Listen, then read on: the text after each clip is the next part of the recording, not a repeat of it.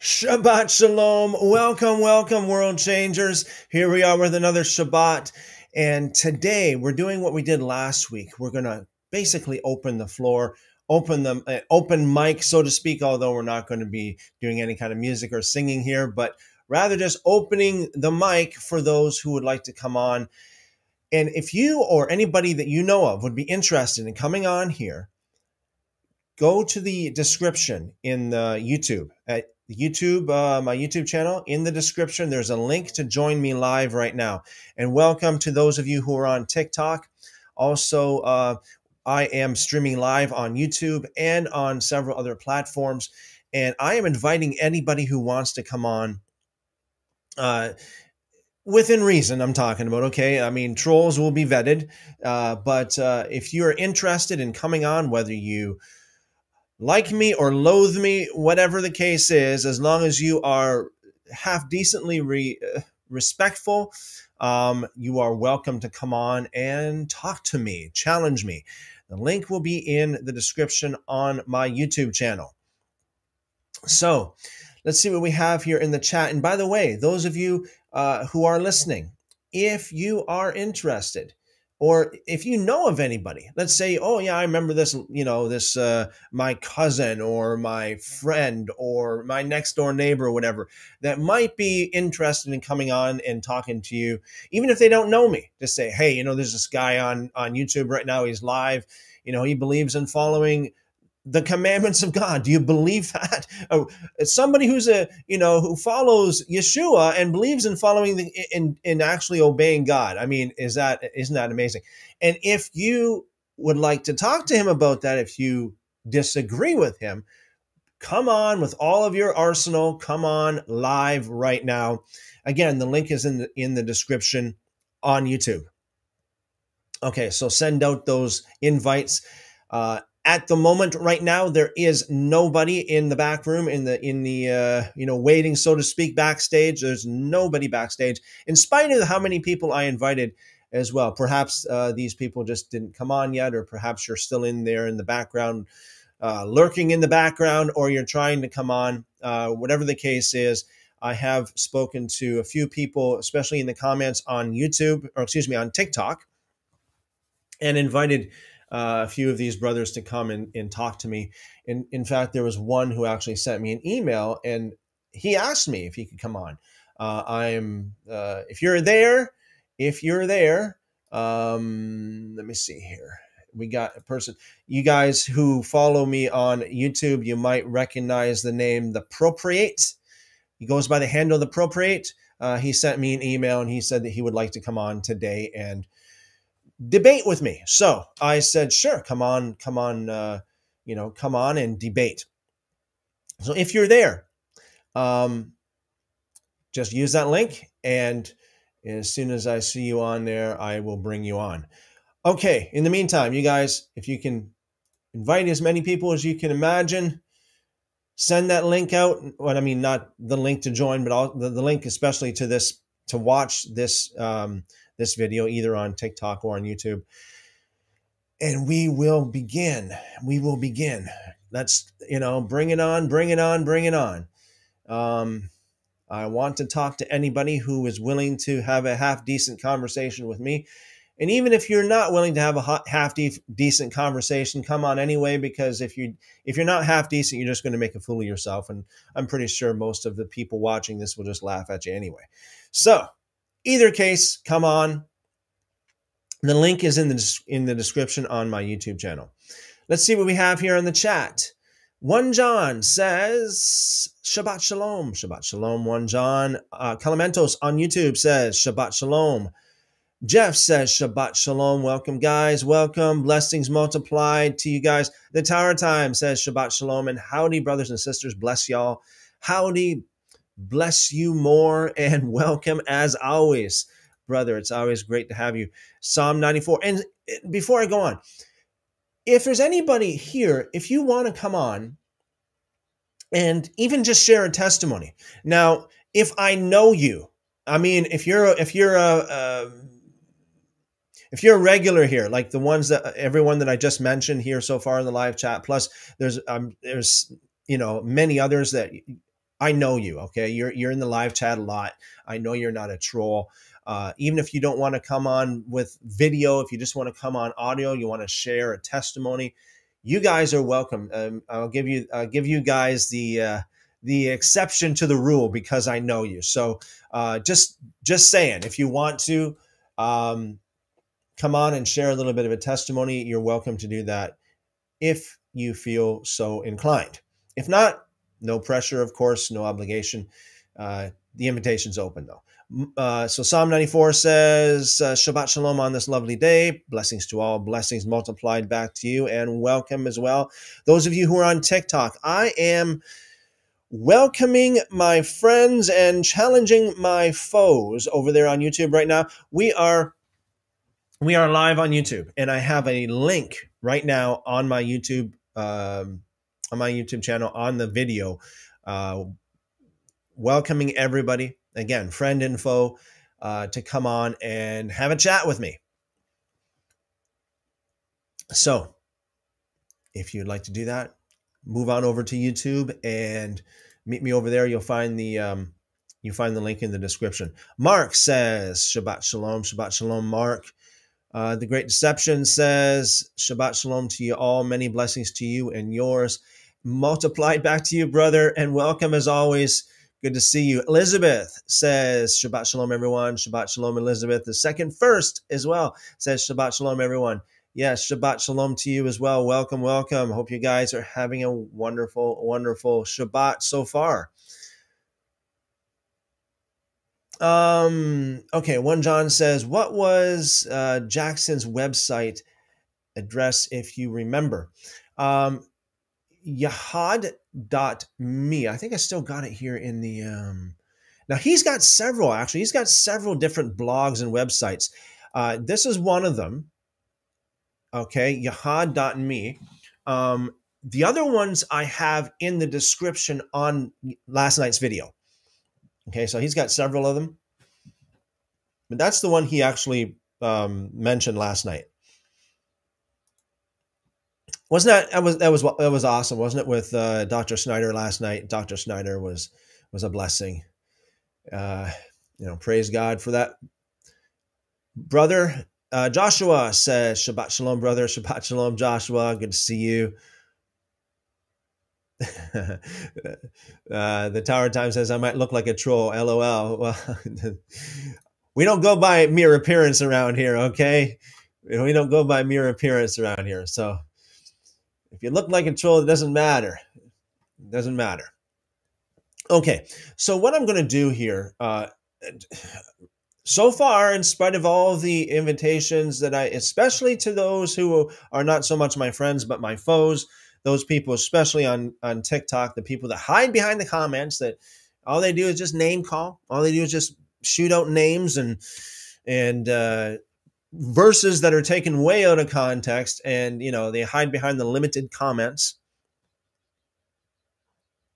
and uh, these people uh, I've I've invited them, and so in spite of all the invitations that I put out there, nobody is is on in the backs. In, nobody's backstage yet in in YouTube on YouTube. So yes, and if you know of anybody who's willing or is up for the challenge, again, send them, shoot them a message. Say, hey, Christopher Enoch is live right now. Go on over there. You know, even if it's just a couple minutes. You want to come on here for a couple minutes? I'll speak to you a couple minutes. Jerome says, Shalom, Shalom, Jerome. Good to see you. Welcome over there on YouTube. Okay, so what I'm going to do, I'm going to read. So, um, so the Procreate sent me an email, and I hope he comes on here shortly. I mean, he's the one that actually came and sent me a message, at, you know, basically saying, "Can I come on?" I said, "Yes, please, come on." Um, I said, "You're welcome to come on." So he wants to talk about uh, basically life after death, um, or basically, uh, he says that he's an annihilationist, um, and uh, that that got me kind of put me into the into the mode or into the mood of talking a, a little bit about life after death. So what I want to do here in the meantime, I want to read from Second Esdras chapter 7. By the way, for those of you who have never heard uh, my audiobook on YouTube, Second Esdras, uh, go over there uh, and and listen to it. Excuse me. It is my um, well, it was my most viewed video. I, I mean, I got I'm pretty. I'm not even sure how many videos I have there on YouTube right now, but I think it's well over a thousand. Uh, and so, out of all of those videos, um, Second Esdras, the audiobook. Okay, what I do is I read through Second Esdras from beginning to end, every single word. I don't add any. I don't do any kind of commentaries. I don't break it at all. I just read it as an audiobook.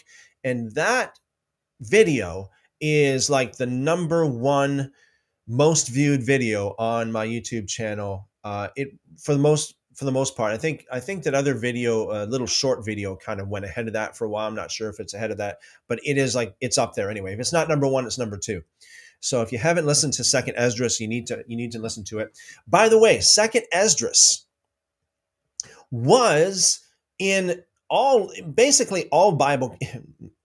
Maybe I shouldn't say all because the the commonly accepted Bible canon, like the King James version back in 1611 and you know in the 17th century, the 18th century. Second Esdras was in the Bible for a good part, a good you know, a good part of the history of the Bible. Now, um, history, not history, but rumor has it that is it was the Roman Catholic Church that actually decided to kind of snub Second Esdras. Second Esdras is an absolutely phenomenal book. Every Christian, every believer, doesn't matter whether you're a Christian or a messianic, or even if you are just just a believer, you don't even know whether you're a Christian or a messianic, or you don't even know what you are. It doesn't matter. You need to read Second Esdras, or at least go over to my YouTube channel and listen to it. Look at listen to Second Esdras absolutely phenomenal book. It answers a lot of questions that um, that Christians would have. Uh, not just Christians, again, a lot of people would have, like what happens life after death. It also talks about the end times. It talks about eschatology. It talks about the it talks about judgment day. Uh, it talks about so many different things. It's just absolutely phenomenal. You need to uh, you need to listen to it or read it, whatever the case is. Vida says Shabbat Shalom. Shabbat Shalom, Vida. Great to see you. Welcome, welcome. I hope you're having an awesome Shabbat. Actually, I think probably Shabbat would be on uh, almost over there where you are. But I hope you had a good Shabbat. Let me put it that way. You and yours. Blessings. Mark says, Are you going to talk about the removed verses? I could. I could talk about some. I mean, there are so many. that's a big question because there are so many. Uh, how do you define remove verses, right? Because uh, we're you know, just talking about Second Esdras. That whole entire book was removed out of the Roman Catholic canon, and then thus the uh, the Protestants ad- adopted the Roman Catholic canon and whittled away some more books out of it. But um, I mean, that whole entire book is is remove verses. The whole thing, uh, the whole thing, uh, remove verses right there. Um, I could talk about some of the removed verses, such as the the verses in the Gospel of John, the Gospel of Mark. I'm not sure exactly what you're what you have in mind there, but I could talk about that. Yes. Um, Andrew says, "Hey, hey, Andrew, good to see you." Again, those of you who are on TikTok, uh, move on over to YouTube and click the link in the description if you want to face me if you want to face me and and talk to me about uh, my doctrine, whether you like it or not. If you want to, if you if you if you want to just hang in the background and go, hey, you know, I'm just here and you know and just listening, that's fine. That's fine. The ones about hell. Uh, okay. Um, do you have any um, references there? References. Oh, Vita says, "Thank you, sir. Yes, it is now 19:35 p.m. Rotterdam, Rotterdam time. All right. So, yeah. So, technically speaking, we have um, over there um, in Holland. the uh, Shabbat is is pretty much finished. But uh, good to see you anyway, Vita. Uh, the Great Deception says, "Have you heard about the Westminster Confession?" I've heard that's where they reduced to sixty six books. Um, I've heard about it, and you know what? Like it's it's very, um, it's very unclear, uh, exactly who did that and what the process. I mean, it wasn't uh, the whole thing about bringing it down to 66 books. Again, that's that's a Protestant thing. Um, and there's many different. Uh, I think it's important to also realize that there are many different uh, theories as to how Protestants have reduced it down to 66 books. Um, you know, I, I, like you know uh, the uh, the founder and uh, president or CEO of uh, Sefer Publishing, um, who produces the uh, Sefer Bible, uh, Dr. Stephen Pidgeon. I've heard him talk about it, and uh, according to him, he says that the uh, it was a uh, publishing company by the name of Benjamin Bentley. you know, way back in the day, who decided to do it's almost like a social experiment. Um, let's see if if we print Bibles with only 66 books in it. Let's see if we can sell as, as many as we do with the Apocrypha in it. And lo and behold, they did. It's almost like it's almost like now when you go to a lumber yard and you buy a two by four, you're not actually getting a two by four, you're getting a slimmed down version of it. It's not really a two by four, and that's the way it was back then, according to Stephen Pidgeon. They kind of took the they took the Bible and they they cut off pieces of it. They cut off the Apocrypha. Um, something like second Esdras, and that's the reason why we got what we got today. So there are different uh, theories on that. Um, and I find it amazing because there, there's not there we have no historical proof of of you know exactly how like let me just say this there's evidence uh, as Stephen Pidgeon believes that he has evidence I'm, I'm sure that there's the Westminster Confession and, and those people who believe that that is evidence of it. Um, however, I mean, it's it's very very um, arguable. It's very questionable. How did we get that? And I find it very.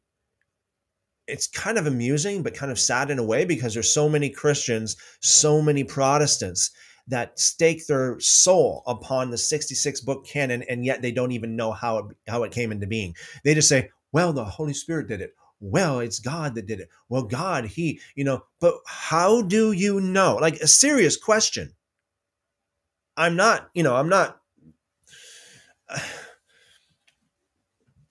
i'm not being like you know obstinate here I like a serious question how do you know Yeshua himself, Jesus himself, there was no prophet, no priest, no king in the Bible that ever said that the Lord, you know, uh, thus saith the Lord. Here is a list of 66 books. I'll write it down for you. I'll take my quill. You know, an angel came to me. Now, here are the here are the 66 books. Use these books, put it all together in one book and call it the Holy Bible. Never, never, never, never. Um, so that's that's that's the case there. Uh, really, in that in that sense, I would say the Bible is unbiblical. The Bible is unbiblical. And truly it is. It's not in the Bible that we should even have a 66 book canon or a 72 or 74 book canon or even an 81 book canon for, for that matter. You know, looking at uh, the Ethiopian Bible has 81 books in it. Um, by the way, their their canon is is a phenomenal canon as well. I love it. Uh, the books that they have in it, the um, second, uh, excuse me, um, the Book of Enoch, the Book of Jubilees, and many many other books. Mo- much more than, uh, of course, much more than the uh, Roman Catholics, and much more than the other Orthodox churches. It's amazing. I was going to say Yeshua. I guess that is your name in the Hebrew, right? Joshua. Yeshua said. Um, Hope you don't mind me calling you Yeshua a little bit. Uh, I'll call you Joshua maybe. Um, so he says, yesterday I wanted to add two more points as evidence for uh, for Yeshua, for Joshua, for, for Joshua being. By the way, if you're not familiar with what I'm doing right now, I'm kind of it's a kind of a wordplay because actually Jesus his name is Yeshua, which is the Hebrew name for Joshua. It's the same name as Joshua, as in the book of Joshua, as in the successor of Moses. It's the same name Joshua, Yahushua, Yahushua, Yeshua, Yeshu, Jesus, Jesus, yes, Isa, whatever you want to call him. Um, it's the same name. Um, anyway, um, so two more points. The reason I said he was of the school of Hillel is because when asked, What are the two greatest commands? Yeshua responds, Loving God, Shema, with, and loving your neighbor. Hillel taught that. Shammai taught his school that the two greatest were loving God and keeping the Shabbat. Yeshua agreed with Hillel. Except for divorce, I think that's interesting. Yeah. So yeah, Yeshua taught against Hillel when it come to divorce. He taught, and and again, um, I can't help but think about how Yeshua operated against the principles of Hillel in the sense that he didn't open the floor to everybody being his disciple. He specifically handpicked 12 disciples. Now, having said that, I mean, I'm not dead set on saying that Yeshua is from the school of Shammai, that he's a Pharisee from the school of Shammai, but um, I I say, okay, we got Roger in the back in backstage there. Roger is the second. Um, yeah, so I'm not dead set on that. I'm just I'm just just speculating here. Um, it's very it's very possible too. I mean, I have an open mind about this, and we I think we all need to have an open mind, or else we, will never learn. Uh, but uh, I have an open mind. I mean, it's possible that he was an Essene as well. I'm not saying he was, okay? I'm just saying because of the fact that it doesn't seem like he li- he lined up 100% with Hillel. It doesn't seem like he, he lined up 100% with Shammai. Um, in in that particular instance, that is. Now, I haven't really uh, Joshua. I haven't um, confirm that. I'm not too sure about that, about uh, the, the, the, two greatest commandments according to Shammai. Um, assuming you're you're correct, um, so he didn't line up 100% with Shammai either. Um, in my own mind, I think he lines up more with Shammai than with Hillel uh, for the reasons that I mentioned. Uh, and I find it interesting as well that the Jews say that the Messiah will come from the school of Shammai. When he comes back, he's going to he's going to rule and reign basically uh, as a Shammai uh, disciple, so to speak, as, as from this from the school of thought of Shammai. And so I thought, you know, Yeshua really just fits right right into that. Um, but again, hey, um, I'm not I'm not making any statement of fact here. I'm just speculating, just as much as anybody. Uh, hold on there, Roger. I'll get to you in just a minute. Uh, let me just finish up with Joshua here. Joshua says also Shammai wasn't in, wasn't as welcoming for Gentile inclusion as Hillel was very much for Gentile uh, inclusion. We see it, we see Yeshua was for Gentile inclusion as well. Well, um, as I read it, Joshua, it's like Yeshua was very much against Gentile inclusion. He's like, I'm only here for this for the children of Israel. And then when a Gentile came for for a miracle, he's like, I'm not going to give the children the children's bread to the dogs. Like he literally called a Gentile woman a dog. Um again, to me it sounds more Shammai than Hillel. That's that's all I got to say. I mean, again, I'm not. I don't want to make a big deal of it, but my own um, view of it, I think that's what it, what it looks like. Don't want to go on too much here about uh, Yeshua being uh, Hillel versus Shammai, but I will. Let's let's just see a little bit more about what Joshua says, and then I'm going to pull Roger on here. Um, Joshua says the last point for him being a Pharisee is in John 1 21 uh, to 27. The Pharisees come to John the immerser and asked him if he is the Messiah, but John said, He is among you, those who those you were the Pharisees. Um, I mean, the question is too: uh, was it in, was it exclusively Pharisees?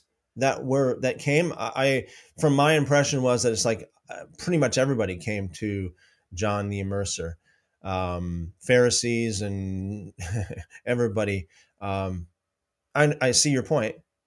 Um, my my question would be if it's if it's exclusively Pharisees, then yeah, you have that's a really good point. But I, um, again, that could be arguable. Um, and and and don't get me wrong, I'm not saying that Jesus wasn't a Pharisee. I'm just saying, you know, if he was, I understand your points. I understand how people would say, I, understand the common conception of Jesus being a Pharisee is that he was from the school of Hillel, the, the school of the, uh, uh, the school, school of thought of Hillel. I get that. I understand that. Um, however, looking at it in those points that I mentioned, it seems like he was a little bit more Shammai in my in my point of view. Joshua says, I think, I just think it's interesting. Pharisees were like lawyers, and at Yeshua's court hearing, he represented himself, probably because he was a Pharisee, an expert in Jewish halakha. Um, I understand that Pharisees could be like lawyers.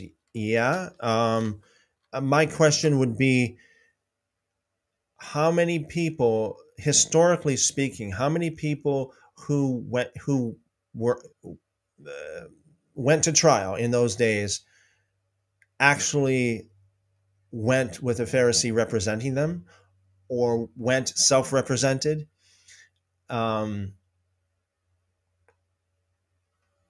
yeah. Uh, it again, it's possible. Uh, as as far as Yeshua being a Pharisee in court representing himself, uh, because he was a Pharisee and expert in Jew- Jewish halakha, I would buy I would buy that if he used halakha in his discourse uh, in his defense. Um, in, in in his trial, which he didn't. It seemed. I mean, as far as we know, as far as I know, he didn't. Um, so those are my thoughts on that. But very, very good, um, very good, uh, uh, very good thinking there, Joshua. I mean, I think it's, I think it's a lot. You know, a lot of Christians wouldn't even, a lot of Christians would be uh, get their hair standing up on end when it comes to uh, the even, even the thought that of Jesus being a Pharisee. You know, a lot of Christians were they'd be like, well, Jesus, uh, he's you know uh, he was against the Pharisees. How can be a, how can he be a Pharisee? You know, and in their minds, it's like anybody who's anybody who's pro Torah or anybody who tells anybody else they need to obey the commandments of God is a Pharisee, and they use Paul to oppose the Torah observant believers, right? And so, um, what they don't realize is they they use they use uh, they stake their soul upon the teachings of Paul, who declares himself to be a Pharisee. If there's anybody in the scriptures that that brags about being a Pharisee, it's Paul. And yet they they use Pharisee as a smear against uh, Torah observers. Okay, so um, we have Roger with us. Roger, many of you would know Roger. Uh, we see him in the chat every once in a while. Um, who goes by the handle the Proprate. Goes by the handle the Proprate. Someone in the comments on TikTok says Paul is the first Antichrist. And Global Witness sent cap goggles and cap. Thank you very much for that. Now, those of you are on TikTok, um, I'm I'm also live on YouTube right now. Excuse me and i am i have a guest on youtube right now. Unfortunately you guys on tiktok are not going to be able to see my guests on tiktok. You're going to be able to see me but not my guest. So if you want to be able to see both of us speak you're going to be able to hear me speak but not uh, roger if you want to hear both me and Roger, if you want to get in on the conversation or watch the conversation and not just one side of the conversation, you want to watch the conversation, go on over to YouTube. Um, you'll find my YouTube channel in my bio on TikTok. There's a little YouTube icon thing. You, you click on or tap on that, and um, and uh, it will take you right to my YouTube channel, and you'll find that I'm live right now. I'm live right now on YouTube.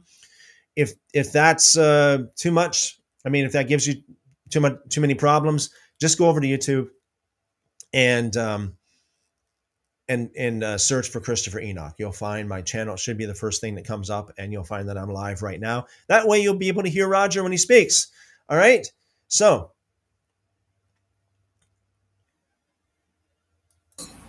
okay, Roger. Shalom, Hello. brother. Shalom. Shalom. How are you doing? I'm good. How are you? Uh, so far, so good, Roger. Uh, yeah. So, um, you wanted to come on and talk about um, annihilationists, annihilationism. Yep. Yep. Okay. Uh, first of all, I want to say that uh, I'm sorry I'm late. I, uh, I'm on Central Time and I'm used to being on Eastern Time, so.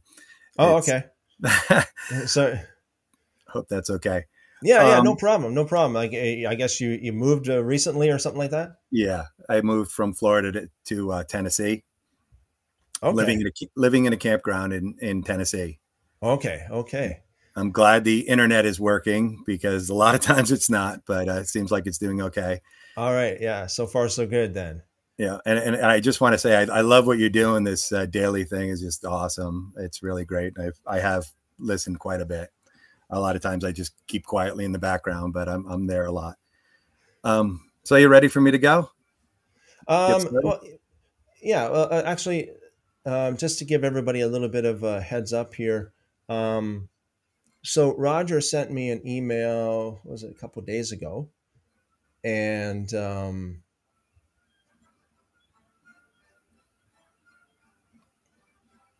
uh, said that he is an annihilationist and uh, would like to talk about that. Um, like, what I would like to do just to just to share i'm not going to get into the doctrine right now but just to share like how i'm approaching this i think it's very important um, to because um, i would not count myself as an annihilationist i think roger knows that by his uh, email. So up front and i've said this before up front i think that we should always approach now um, roger i'm not just talking to you uh, and you Mhm. can you know you you you do whatever you you you you see fit and what's right to do uh, but i'm talking about everybody else that's listening perhaps um, you guys that are listening you don't you don't really know where to where you sit where you know what position to take on this uh, this issue so this is the thing so uh, roger believes that um, there's no eternal punishment in hell or eternal torment in hell. Rather, it's just a um, uh, you just cease to exist. Um, to make it very simple. Whereas I believe that there is eternal punishment. Um, so I'm not sure the people that are listening to this um, where you all stand, and maybe you're maybe you're wondering yourself, what is what's the truth? What's the case here? So there's a couple things that I I would really um, what I think that like everyone should concede, and that is that almost everything can be reconciled um, when it when we talk about scripture. Almost anything and everything can be reconciled. What I mean by that is we can take a portion of scripture, we can take a verse here, a verse there, we can take a concept, we can make it we can make it uh, we can make it say things that it may may not necessarily really say, or we can reconcile uh, seeming contradictions. Like for example, like not not in this particular instance, but like for example, um, you have people who are Torah observant, people who are not Torah observant. So the people who are not, not Torah observant, they would definitely use verses mo- more often than not from Paul, uh, but they would reconcile. Like well god said it's eternal but paul said this but they would find some kind of way to reconcile. So this is what i mean by i i think that everyone can should actually admit that almost everything can be reconciled, but the question is, can it be plausibly reconciled? Like, uh, I can say one thing, and uh, in this in this instance, Roger can say another thing. So, I do not believe that there is such a thing as undeniable evidence. I don't believe there's such a thing as that. I think that anybody can deny anything, and everybody, everyone has actually, uh, not everyone. There, people. You take any kind of evidence anywhere, there has been somebody who has denied it. Doesn't matter what kind of evidence it is, whether it is to do with the scriptures or whatever. Uh, you know, uh, major events in the world today. There's someone who's denied it. Uh, so that's one thing. I think that everything, everyone should concede. As you listen to Roger and I, everyone should concede that that almost everything can be reconciled. I can make things look like a certain way. Roger can make things look a certain way. So uh, that's one thing. Number two is that if there is a contradiction in the scriptures. And, and, we might come across this as we're talking about this. If there seems to be a contradiction, uh, it could happen for different reasons, um, different, uh, lots of different reasons. Like there could be different uh, points of view uh, from different authors of the scripture, uh, different ancient writing practices, uh, all that kind of thing. Um, so, what I think how I think that everyone should should come to the table, myself included. Again, Roger, you're up. I mean, it's up to you, but everyone else that's listening, I think that everyone should come to the table with an open mind. That's how I want to come to this. Come to it with an open mind, not to stick to our guns no matter what. In other words, it, I don't think we should ever say,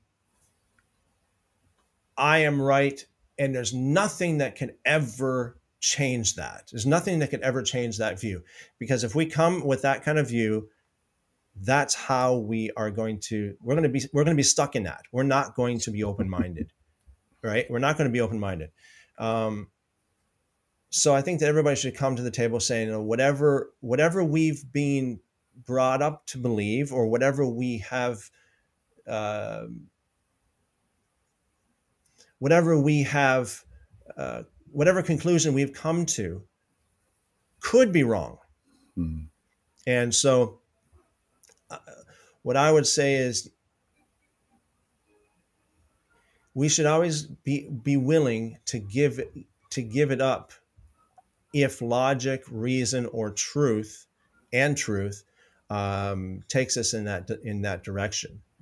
And I understand if we if we identify with a certain doctrine too much, it can hurt so much to to to give that up. That's why I hardly ever identify. Like I, I hardly ever say I am a this or I am a that because I don't want to. You know, doctrine is doctrine, and we keep learning. I, I do. I believe that I, you know everyone should keep learning, and as we learn, we change as we learn, we change. If we're not learning, then something's wrong. as they always say, you know, uh, as long as you, you, you know you, you live, you learn. Live and learn. Uh, if you're not learning, you're not living, so to speak.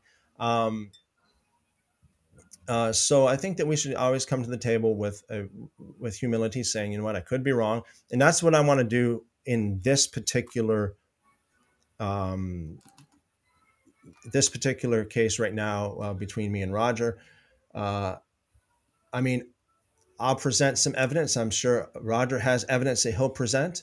Um, and I'll tell you right up front if Roger's evidence is more convincing beyond a reasonable doubt than mine, then I will agree with Roger. Now, I think that Roger should take that position, but he he's it's up to him to whether or not. Um, I have a very open mind. okay. In your really in your in your email, Roger, you said that mm-hmm. you you want to convince me and my viewers of the correctness of your. Well, you said yeah. quote. You I, I, do believe it is is is correct. I mean, that's my position, but doesn't mean that I don't have an open mind. Okay. Okay. Yeah. It just yeah, just so you know, like that. It, um, yeah, you said you want to convince. You said, "quote uh, You want to convince you and your viewers of the correctness of my view." Yeah. So, um, okay, it's good to know that you have an open mind. Oh yeah. Um, okay, so um, having said that, again, one more one more thing, and I'll I'll give it to you, Roger. Um, again, those who are listening, when it comes to this kind of these kind of um, discussions, I encourage you to reassess. I understand you can be emotionally tied to a certain concept or a certain doctrine, but I encourage everyone within the sound of my voice to reassess. Not, and I understand it can be hard. It can be emotionally uh, traumatic to even admit that you could be wrong. um, I understand that, but it takes humility, it takes courage, and I think that everyone should really come to the table and to say, "Hey, yeah, there is no such thing as undeniable evidence. I can deny Roger Roger's evidence. Rogers Roger can deny my evidence." And everybody else listening, you can deny maybe both of our evidence. I don't know. Uh, you can, I mean, maybe you have something, uh, you know, you have some other evidence. And if that's the case, I would encourage you to actually come on um, and talk with me and Roger.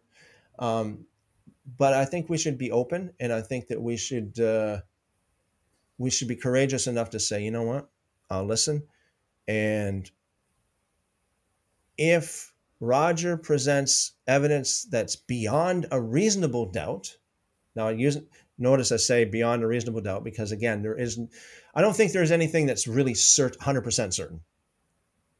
Um, you know, I looked it up the other day is it is it certain that one plus one equals two? And it's like it's like the first thing that comes up on the on the search results is like you know can it be argued that one plus one isn't two? And i looked it up. It's like oh there's a whole list of things that you, you can say no not not always. So not in california. Not in so um yeah so we should always come to the table and say there's not 100 there's nothing that's really 100% certain but you can say that something's virtually certain or very like or extremely likely or highly likely um, so having said that we should we should be uh, asking ourselves what is beyond a reasonable doubt? What is beyond a reasonable doubt? Okay so um, let's take this we'll take this basically one step at a time roger. Mm-hmm. Um, you, if you want to present a point, I'll present. Perhaps I'll agree with you. Perhaps I'll say, well, you know what? Maybe I don't agree with that. So, what would uh, Roger give me? Uh, give me one point. Um, so, uh, well, g- give me a little bit of uh, space to flesh it out a little bit, but sure, um, sure. um, there's been a series of things that uh, have been presented in the pub for the in the public mind that have undermined the concept of our being in the image of God. I, I think some of those things are like the heliocentric universe, um, a lot of scientific things, but one of the worst things is the theory of evolution.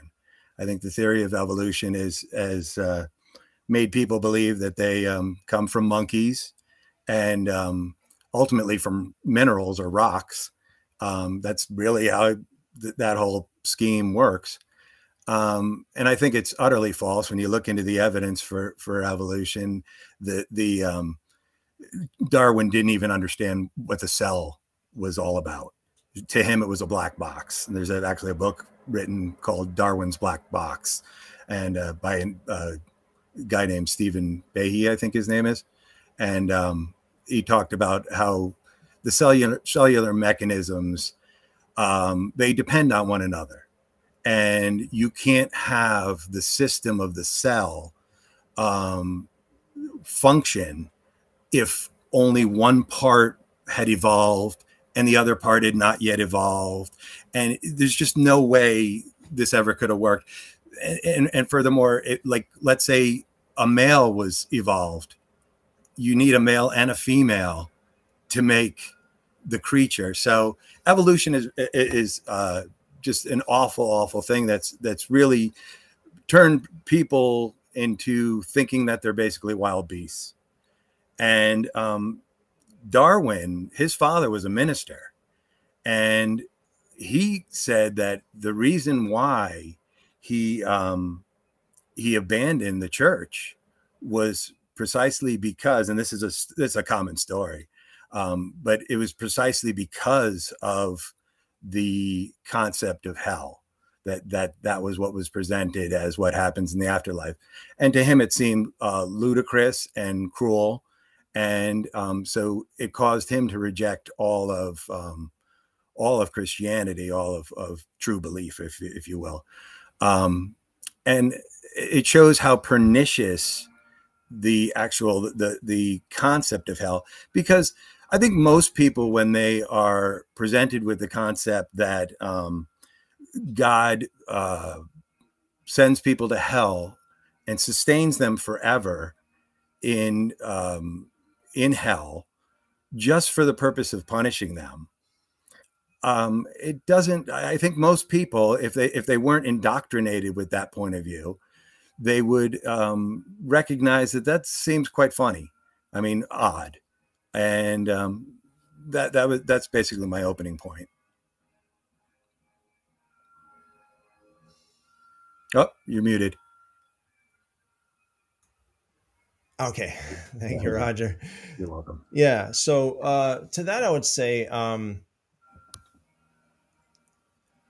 I would take it deeper than that. I mean, that's assuming that Darwin's point of view is right, which I don't agree with. I don't agree that that you should anybody. I don't agree with any that anybody should look at spiritual heavenly, godly concepts with an earthly mind.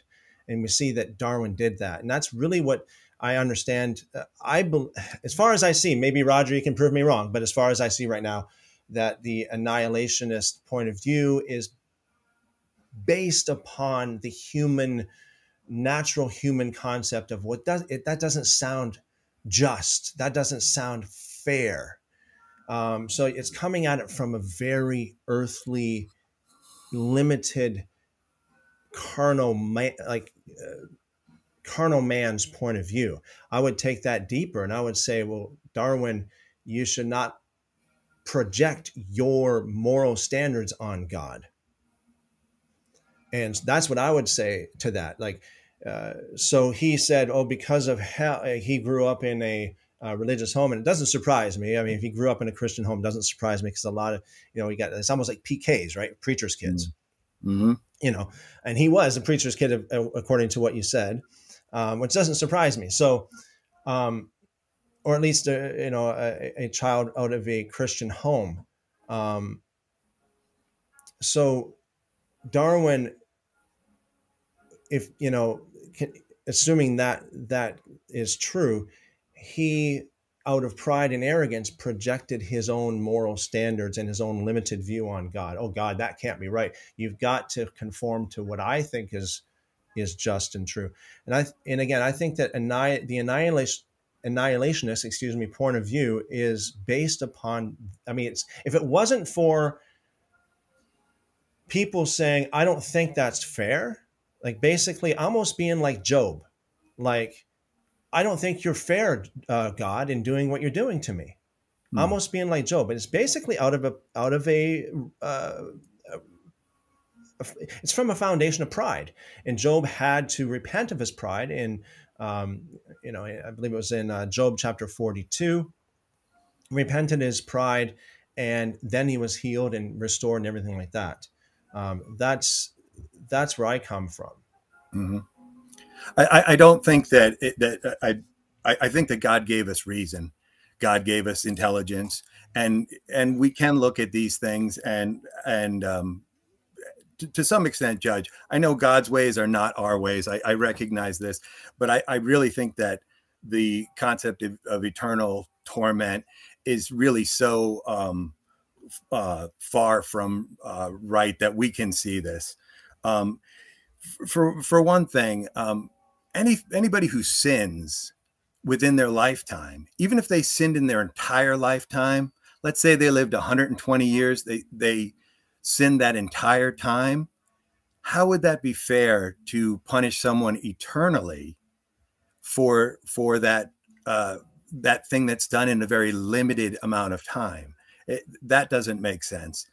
Um, uh, I forget the other point I was going to make, but um, but but basically so, something that's uh, done in a very limited amount of time to punish them uh, uh, uh eternally doesn't make sense. And and and the, the concept that God needs to would need to sustain that sinner, and God would have God has the option of either snuffing that person out or um, or uh, sustaining them. And why would he sustain them? What purpose would that serve? And I, I, guess that would be the question that I would put to you is what purpose would it serve to have people suffer eternal eternal torment? And, and, and I have a lot of references to the Bible. We're mainly talking kind of an ethereal way right now.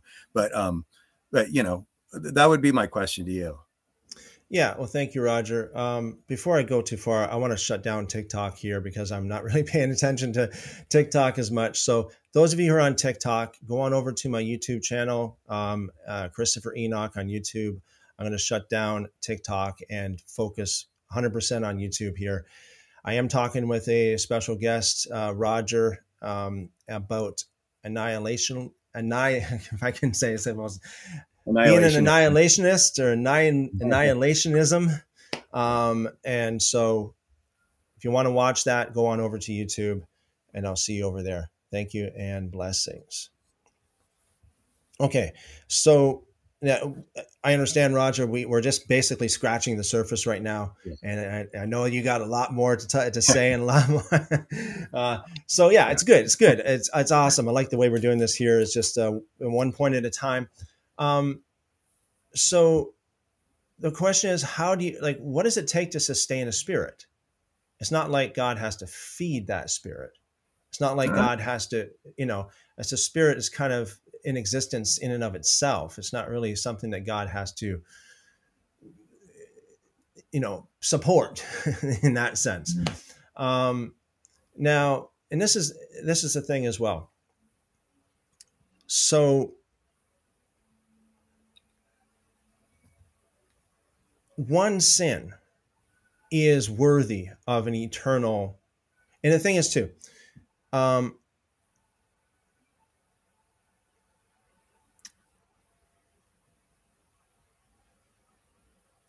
what, what we need to realize is it's God doesn't look at it like when we say punishment, okay, um, it's almost like you're talking like a parent punishing the child.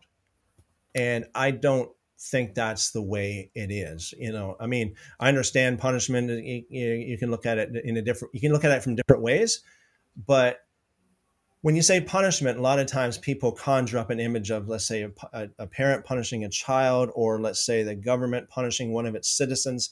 But that it, I do not believe that's the way that God looks at it.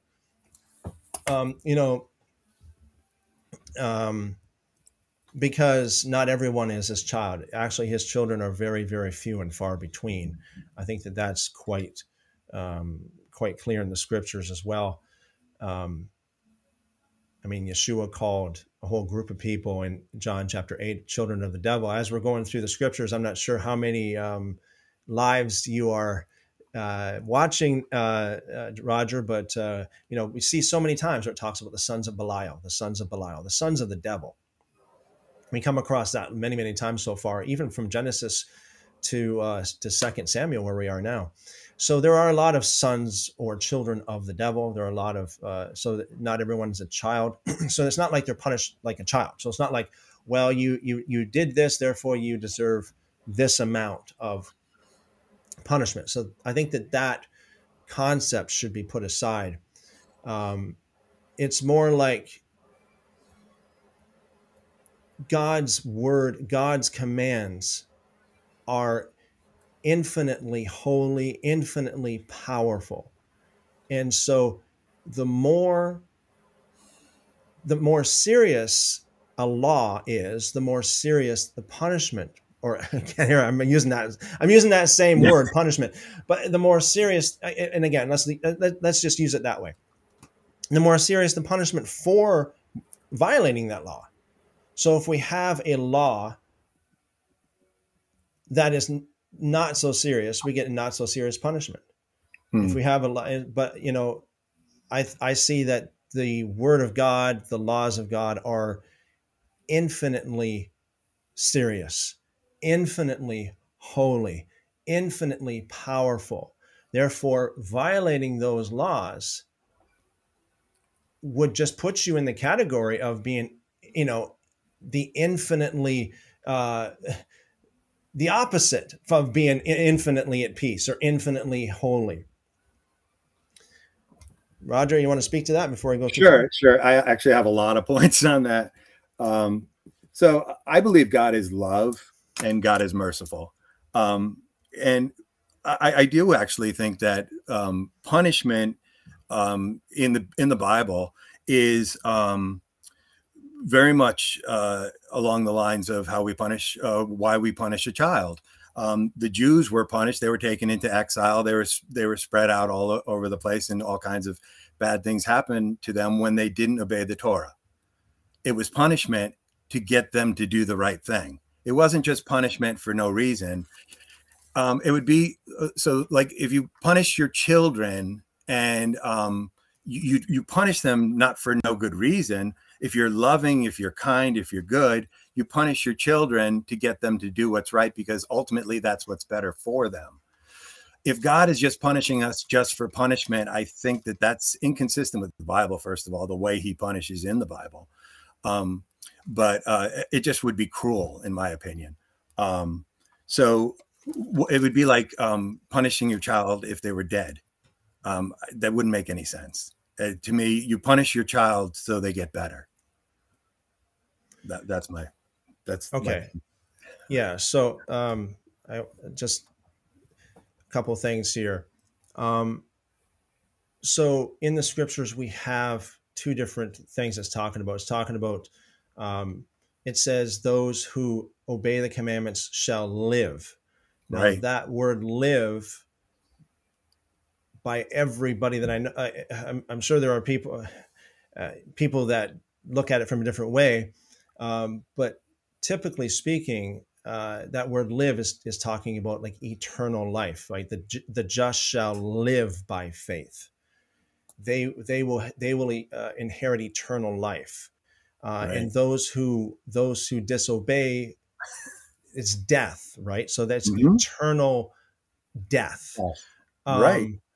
And so there's a huge difference between death and non-existence. Just as just as the way is, I mean, life doesn't mean life as in just living. It means actual real life because there's a lot of people that live today, but they're not really living. Um, now we can we can hash out a lot of different scriptures and stuff like that. Um, and again, almost anything can be reconciled.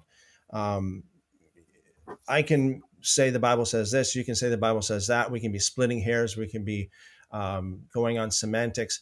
I, one of the greatest, if not the greatest piece of evidence um, uh, that supports the idea of eternal punishment are the witnesses. You know, as it says in the Torah, um, let everything be established by two or three witnesses. Well, it's it's very easy, very very easy to find two or three hundred witnesses of people who have clinically died and come back to talk about what it's like on the other side. Eh, so there are many, many people. Um, for those who are listening to this, if you want to know what kind of um, sources of information I would I would recommend. I mean, there's many. It's easy to just go on YouTube and say I have died and went to hell. You'll get lots of people, lots of people say that. But other than that, I mean, there are documentaries such as there's a video called The Lazarus Phenomenon. Um, there's a video called Death and Beyond. There's a video called To Hell and Back. Um, there are many books. Um, and I understand that people can say, well, you know, these people just had hallucinations. Um, although I would concede that you'll always get people that are as my mother would call them flakes you're always going to have you're always going to have the true people and the not so true people you're going to have the people that are uh, that are telling the truth and you're going to have people that think that they you know that they're they're delusional. You're going to have the good cop bad cop. You're going to have good doctor bad doctor. So sure you can point to a few people and say yeah you know these experiences that they had it's an, it's an hallucination. However you look deep into it you will see evidence that again I, to me it's like this is the evidence i think is like beyond a reasonable doubt where you got people who have flatlined um, they're in the hospital even some of them the doctor pronounced them dead they have went places and saw things they have experienced um, you know for example there's this one lady who died. And uh, she said that uh, she came out of her body. She went down the hall. Uh, she went into the waiting room in another part of the hospital and she witnessed she tried to talk to people that were there her family members but they wouldn't they wouldn't listen to her of course because they can't see her or hear um, but she witnessed conversations that upset her especially her brother-in-law saying that that oh no i get now oh man she died right. Like now I got to be a pallbearer. So I got to cancel that business trip. So then when she was resuscitated, and all these family members came into the room to talk to her about it, she would say, uh, when, when her fa- when her brother-in-law came in, she said, "Next time I die, go on your business trip. I don't want you to be my pallbearer." And he was absolutely, completely shocked. What? How did you know that? Like completely embarrassed and shocked. There's a, there's another person who died uh, and they said that they came out of their body, went to the roof of the, the hospital, and there was a shoe. And they and when again when this person was um, resuscitated, they said to the to the nurses and to the hospital staff and doctor that was there, there's a shoe up on this corner of the hospital. Uh, I, I, you know, I was just up there. I seen this shoe, and they're like, no, you know, you're hallucinating. But one particular um, member of the staff thought, you know what, uh, maybe I should just go up there and take a look. And of course, it was right there, exactly in the same place where this woman said. Another woman who passed away, uh, who, who, clinically died, I should say, and uh, they called her family in. Her, her, children, her little children, was were being watched by a um, a babysitter.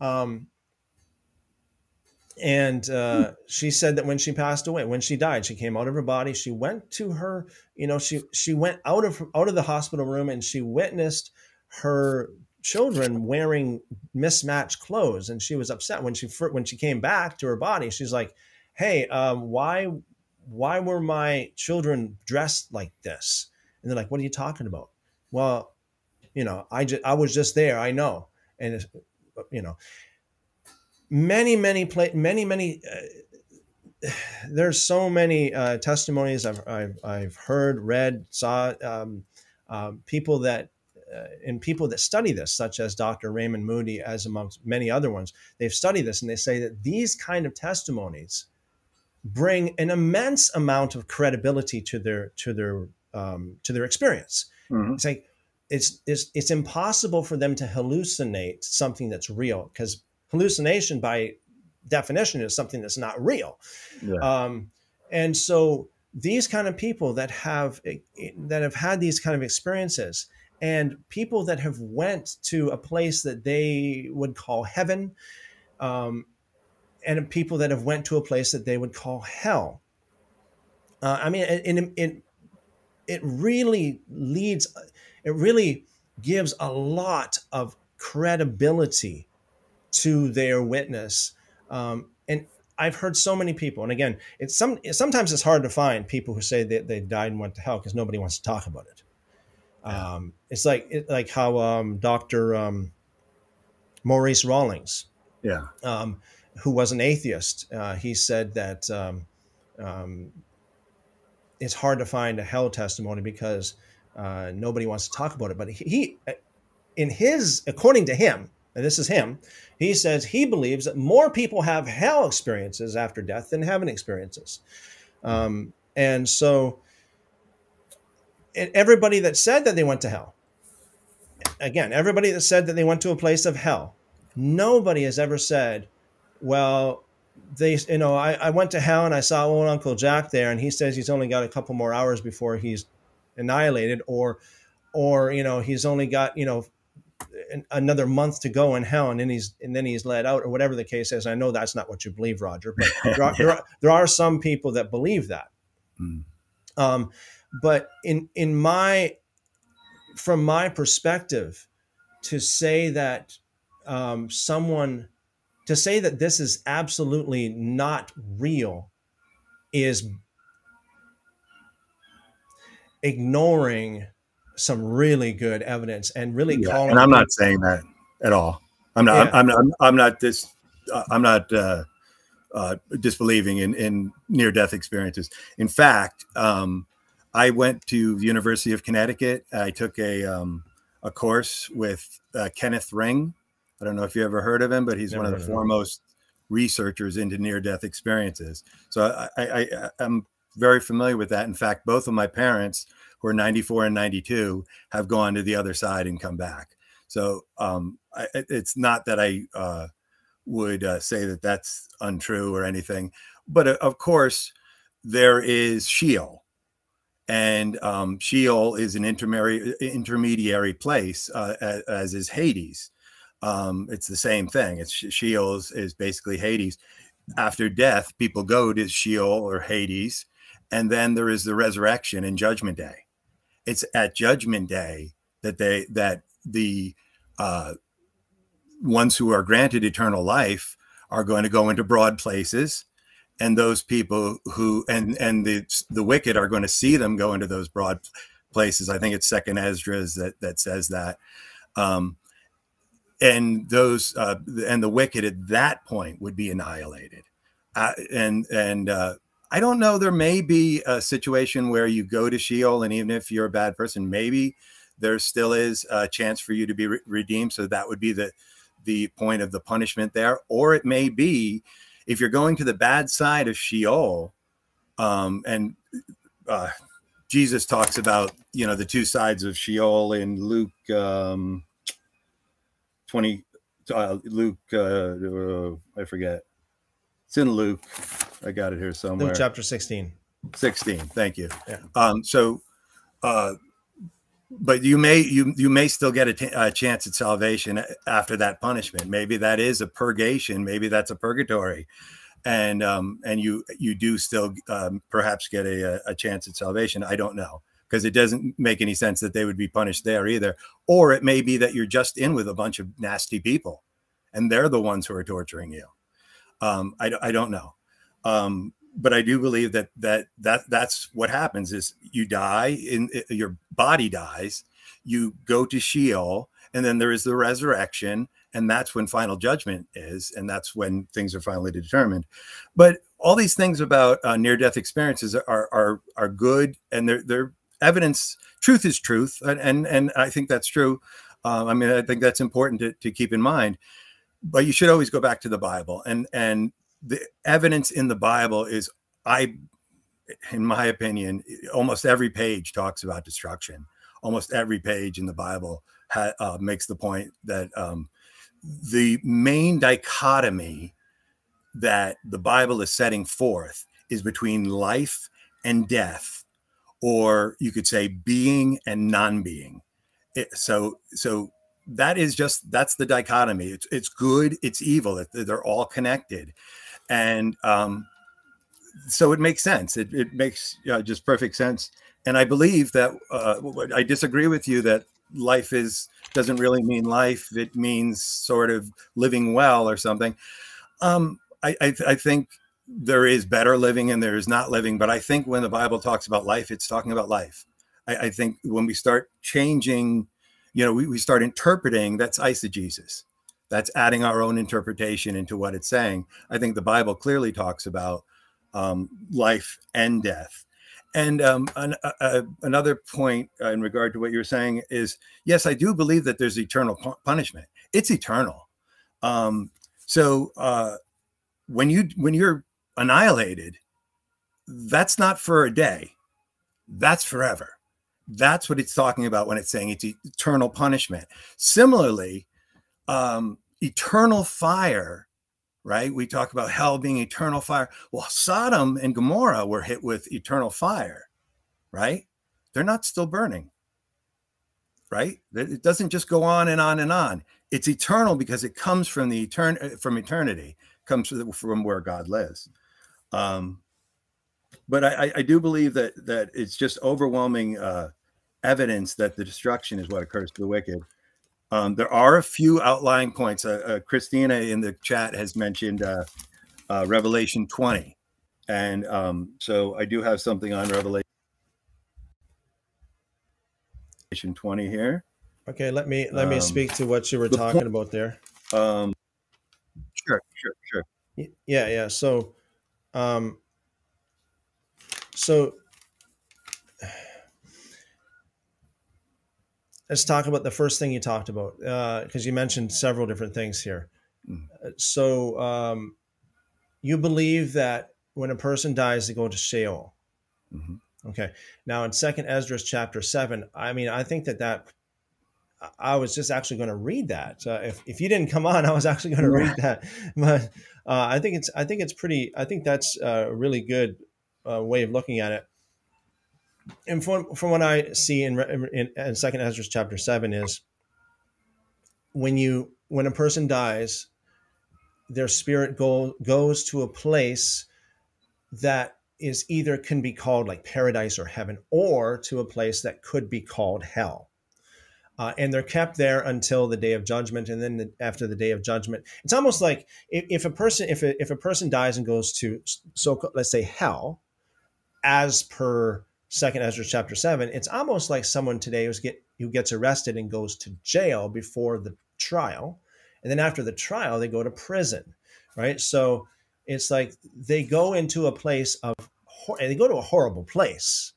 Mm-hmm. And they stay in that place is temporary until the, the final judgment. And then after that, they go to this what, what you might call prison um, after that. Um, so when it comes to death and non-existence, this is this is this is where you know, like for example, Paul said, um, let me see here. Let me just pull it up so I don't misquote it. I don't want anybody. Uh, I don't want anybody accusing me of misquoting a passage here.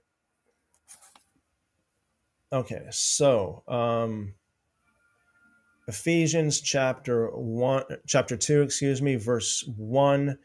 Uh, Paul speaking to the church in Ephesus, he said, "And he, and you, he made alive who were dead in trespasses and sins."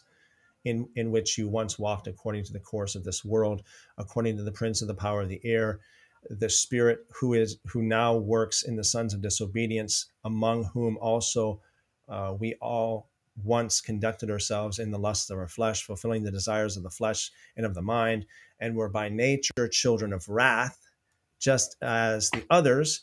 But God, who is rich in mercy, because of his great love which he has which he loved us, even when we were dead in trespasses. So the, the, the word dead here doesn't mean they didn't exist. They existed. However, they existed in a horrible place of spiritual death or like a like how people are before they in the evangelical world you could say before they're saved right and i can say that myself as well know many many people that have you know in you too right but many yeah. people who have uh, said you know you know before before i really came to uh, the lord or however you want to put it before i got born mm-hmm. again i didn't know how miserable i was i didn't know how you know how empty i was I didn't mm-hmm. know how dark I was. I didn't know how much darkness there was. But then when you got born again, it's like, okay, now I know. So now it's like you're not just existing in death, you are existing in life. So this life and death is not talking about existence versus non-existence. It's talking about the the quality of your spirit. What you know, what is your spirit? What what's the what's the state of your spirit? Are you dead in trans? So let's say uh, in Ephesians chapter 2 here, these people that Paul that Paul was talking to. He, he says this twice. You were dead in trust. You you actually, even as Yeshua said as well in Revelation, you think you're alive, but you're dead. Um, hmm. You think you're alive because you got all vital signs, you're breathing, your heart's beating, you're walking around, but you're not alive. You're dead. You are you are existing in a in a in a case in a, in a state, excuse me, of death. So when your physical body dies, you don't have any more quote unquote biological life, earthly life. You are then locked into this condition of death. You still exist, but you lock you're locked in this condition of death. So you would go into that part of, as you might say, you call it Sheol, or as Second Esdras, you go to that particular compartment or part of uh, the holding until the uh, judgment day in the condition of death. You mm. are dead in your trespasses and sins. Mm. You're still alive. I mean, not still alive. You are still existence. you, mm-hmm. you, still exist. You still you're mm-hmm. still aware of everything. You can feel. You can you can see. You can hear everything.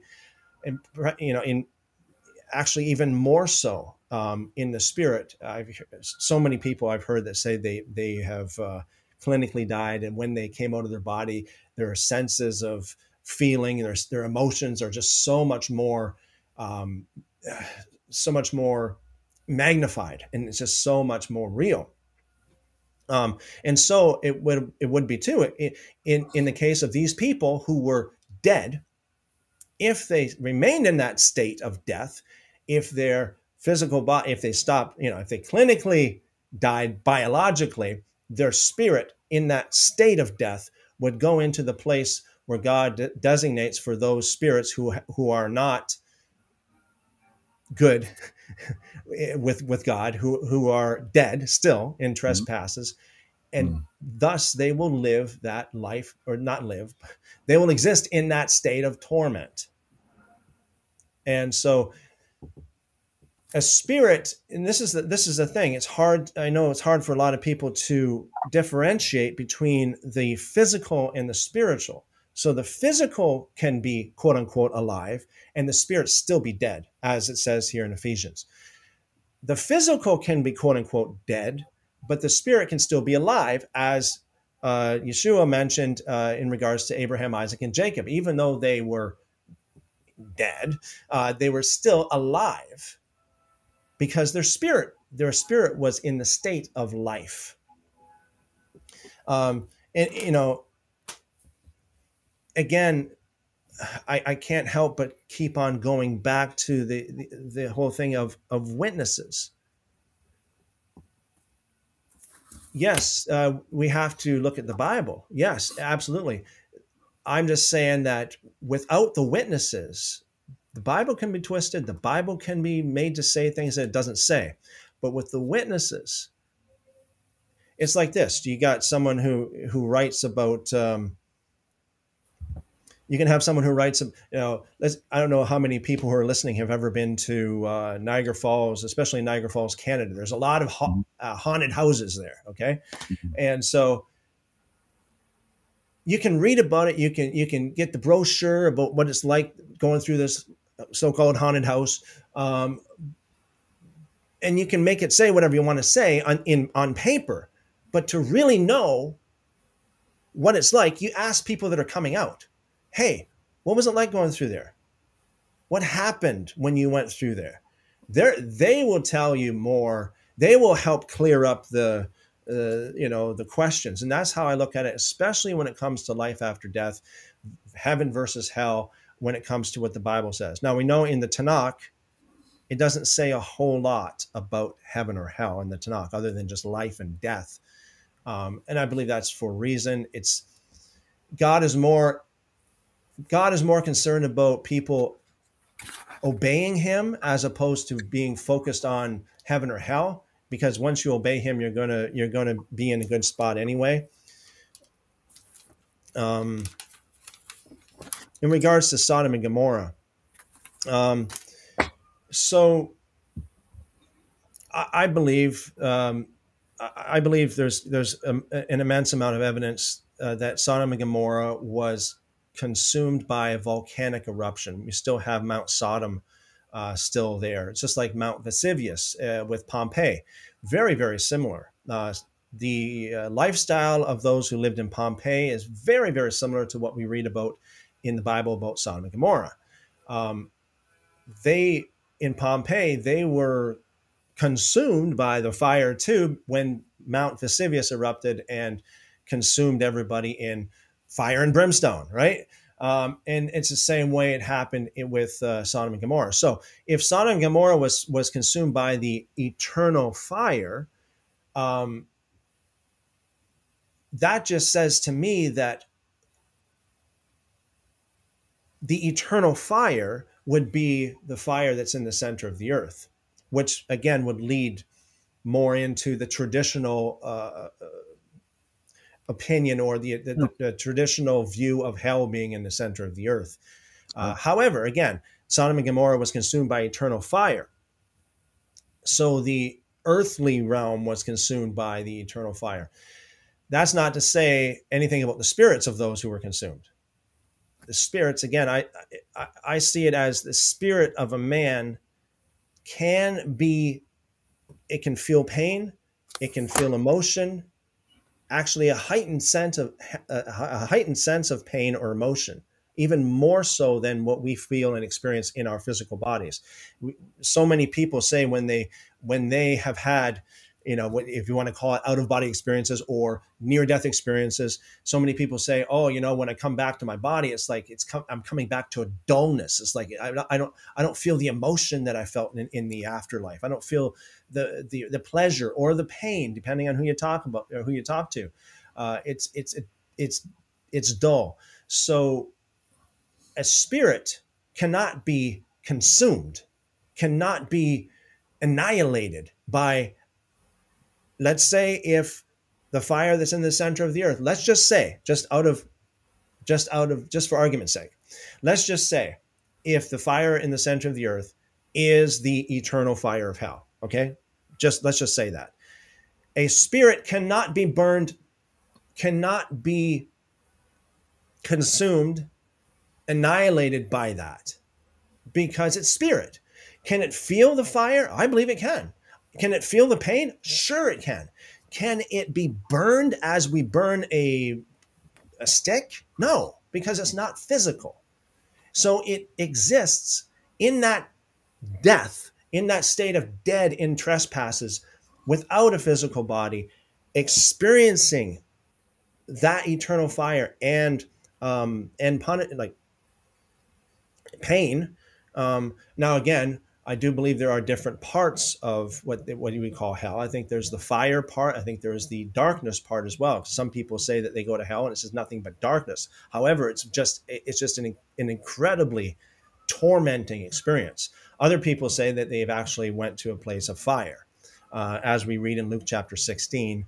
Um, you know, talking about the rich man and Lazarus. Now, I think that is pretty clear that the rich man cannot get out of there. There's absolutely no way. There's no hope. Uh, it's very clear in Luke chapter 16, very, very clear. No hope. Uh, once he dies, that's it. I, I see that's how it is, you know, in the scriptures as well. It's appointed unto man once to die, and then after that, the judgment. Ezekiel chapter 18 if you die in a state of life, you will go to that place of life. You will exist in life. If you die in a state of death, dead in trespasses and sins, you will be escorted to that place of death and exist and experience that death. See, the only thing that the only difference between people now you're you're talking to somebody. I don't know about you, Roger, but I have been to over a thousand doors talking to people about hell and in, in heaven. Most people, I'm shocked. I was shocked. This was this was in 1993. Most people told me, "Yeah, I believe in hell. It's right here on earth." Yeah. I'm thinking, "Wow." Like so so it's like they and you know what in their own mind they're they might be right like i mean in, not fully right but i mean they they might be right that a lot of people are experiencing hell on earth that's because they are existing in this death because of their trespasses and sins. They're not living by they're not they're not the people who are just and live by faith. They are unjust. They live in a, in a state of um, transgressing God's law, and so they exist in death, even though their heart is beating, even though they're here on earth. Their hell is on earth. Now they don't realize that that the only quote unquote heaven that they have, they don't think that it's heaven. They think it's hell here. But I, I believe that they're going to get a rude awakening. Uh, uh, but the only quote unquote heaven they have is the material world, is the biological world. You know, they they you know money, sex, um, drugs, whatever the case is, pleasure, earthly pleasures. That's the only thing they have, albeit so as empty as it is, and that's why they they they think it's hell. Uh, and but that's the only pleasure they have. So when they do, when their body, when they, when their heart stops beating, when they stop breathing, when they enter into a state of clinically, clinical death, biological death, they lose all of that earthly pleasure. So they're not, they don't have money anymore. They don't have sex anymore. They don't have drugs anymore. They don't have their friends anymore they don't have the pleasures of this world anymore. Therefore, they enter into a worse state of existing in death. There's now their spirit, dead, which was dead in trespasses and sins, now their spirit doesn't even have any uh, worldly pleasures at all. So even that is taken away from them. So I mean, uh, again, um, I, to to to say to say that and this is a thing too uh, roger mm-hmm. if non-existence is the punishment they get basically for their sins then i mean all of us have not existed 100 years ago n- none of us have existed mm. we have lived or not lived, we have not existed.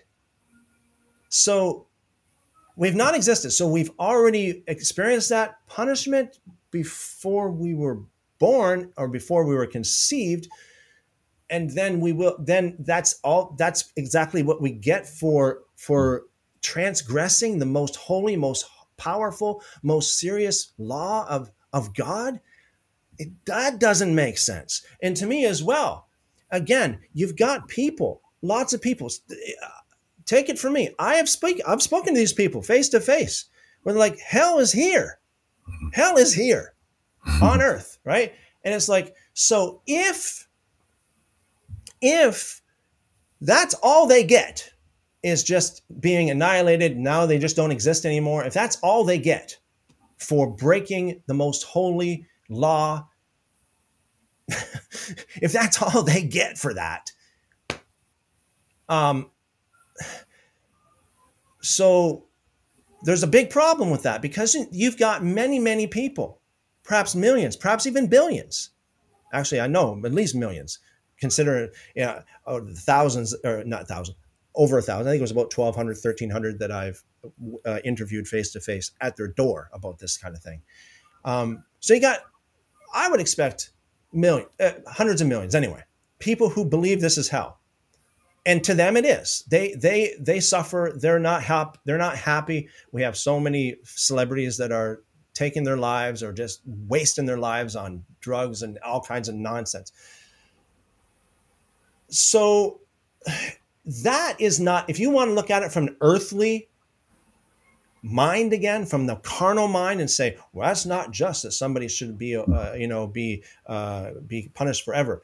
Well it's not just that somebody can live like the rich man faring sumptuously every day and then just dying and just being annihilated and that's it. They have lived they have existed their entire life in pleasure and then you look at somebody who, let's say, they live in some country uh, uh, less, even here in North America, you've got a lot of people who believe this is hell, let alone people who are in uh, worse off countries, poor countries.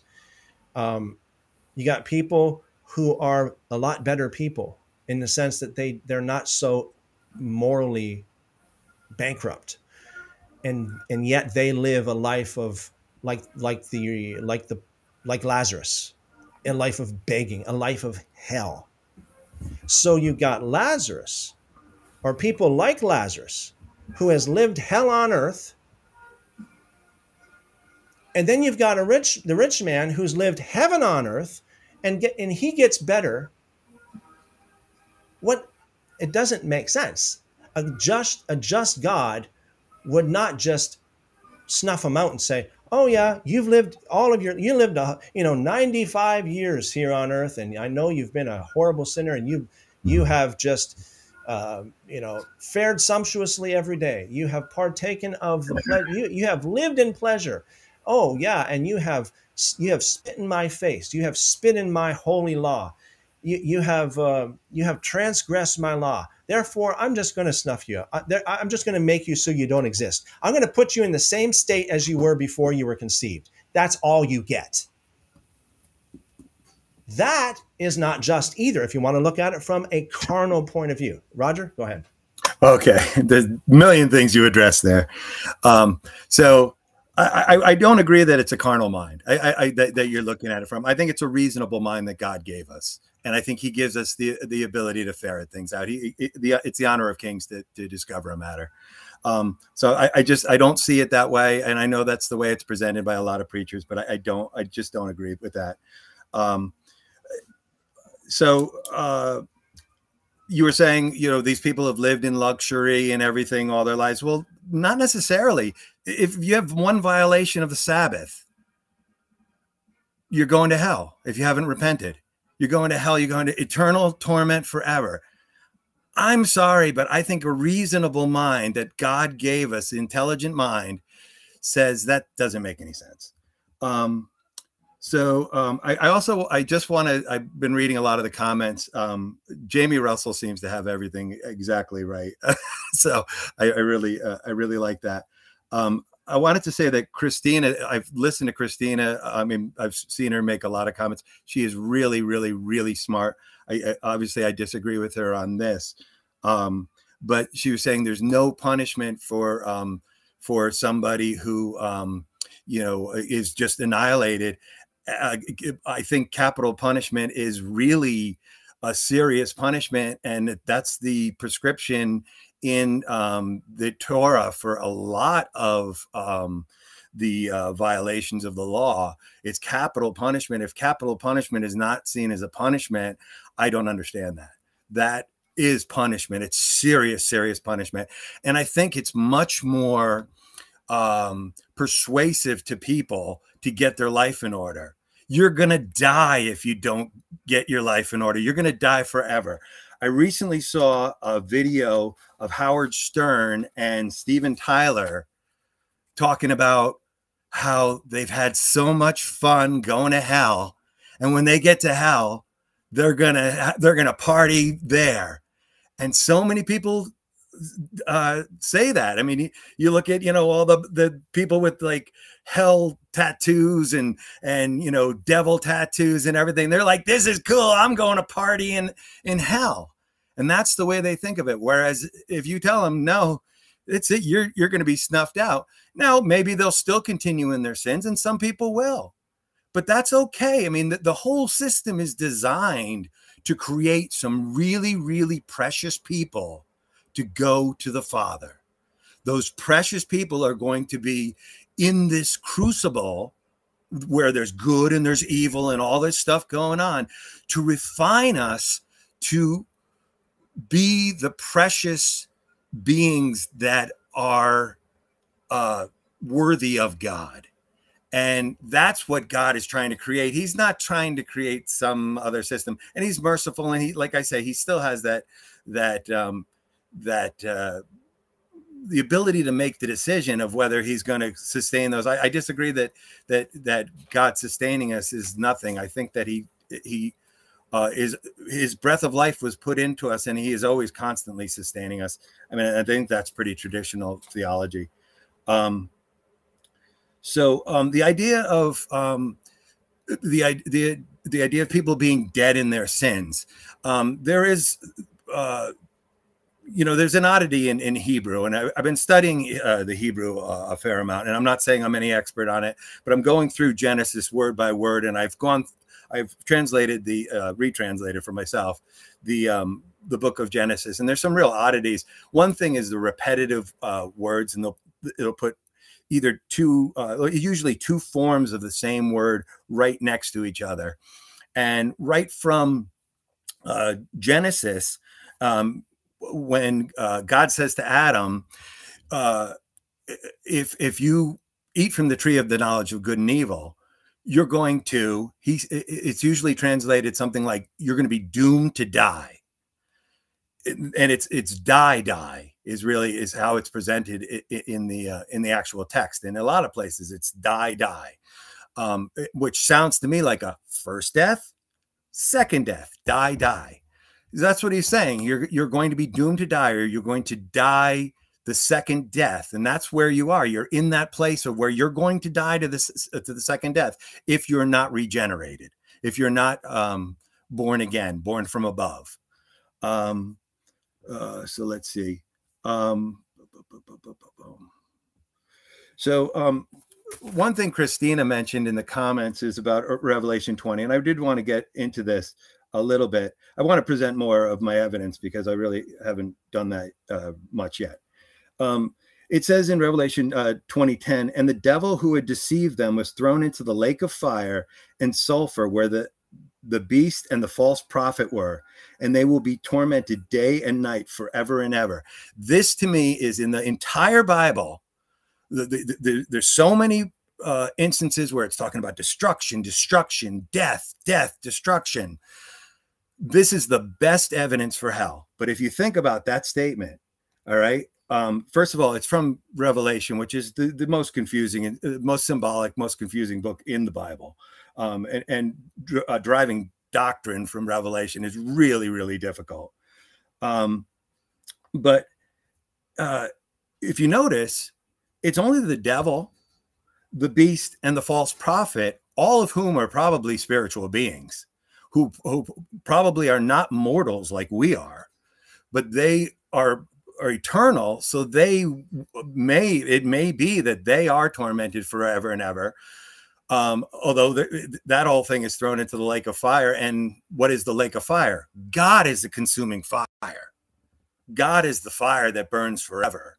Christina alluded to the to the uh, to the um, uh, fire that burns forever. Yes, God will burn forever, even if, even if the you know there's nothing to burn. If even if He's made all His creation perfect, um, He He will burn forever. Um, so uh, but but it it never says in that passage that um, people are going to be tormented day and night, uh, night. Uh, what is it? Uh, day and night, forever and ever. It doesn't say that. So if we're draw- if we're deriving doctrine from the most confusing symbolic uh, book in the Bible, and uh, we're saying that well, people are, are going to go to hell from that, I think that's really that's not logical. That's not reasonable. It has nothing to do with the carnal mind. That, that's just not logical. That's not reasonable. Um, another important point I've talked about um, being and non-being, uh, uh, being life and death. Well, you have to think of it this way: that um, that God is omnipresent.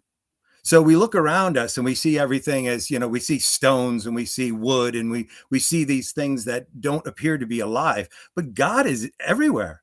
He's in every single thing. So his life is in everything. Um, so um, so his life is in in everything. There's uh, his being is in everything. Um, so uh, we see it we see it sort of falsely. I, I, I would I would argue, but there's a whole uh, theology that would need to be gone into in terms of of of that. But I will I will say this that if that, that the Septuagint is a much older translation of the Bible than um, the uh, it's much older than the Masoretic text. The Masoretic text is from like 800 AD. The uh, Septuagint goes back, uh, I think it's like three or four hundred uh, BC. Um, and when you when you um, look at the uh, portion of of Exodus when Moses uh, is uh, talking with the burning bush, and he says, "Who shall I tell them sent me?" And we're used to the rendering from the Masoretic. Tell them, "I am that I am." Right? In the Septuagint, it says something different. It says, "Tell them, I am the being." The being, the one and only being. And that's that's what God is so that th- this whole dichotomy uh, between God and what is not, which is evil, true evil, final evil, death. I mean, even we think about death. What is death to a person? I mean, if we didn't know about, uh, you know, if we only had our, our, carnal mind, if we only had our carnal mind, we would see death as it's just it, you become nothing, and that is the and God's talking to us in such a way that we will understand it. I don't think he's talking to us in a way that we wouldn't understand. If if God um if God really is eternal is is damning people eternally uh, to a place of eternal torment, you think he would have mentioned that in the Bible somewhere? Because he doesn't really mention that. In fact, when uh, Adam and Eve are in the Garden of Eden, um, God warns Adam, if you eat from the tree of the knowledge of good and evil, you will die, die. One death, two deaths. You will die, die. Um, he he doesn't tell them you're going to be sent to eternal hell where I'm going to poke you with a hot poker for the rest of your life, or I'm, I'm exaggerating a little bit. But I mean, if you look at Dante's Inferno and stuff, you see some of the tortures in there, which I think is as it's been that's been a big uh, framer of of our thinking in terms of the modern Christian thinking of of hell. Um, but he doesn't warn Adam that he's going to be sent to eternal punishment. I believe in a fair God, in a true God, in a loving God who doesn't lie to us, gives us fair warning. You know, um, it just would be totally wrong for him not to give us fair warning. It would be it wouldn't even make sense. Why would he not warn us about this thing? This should be like in every page of the Bible. But what is in every page of the Bible virtually? It's destruction.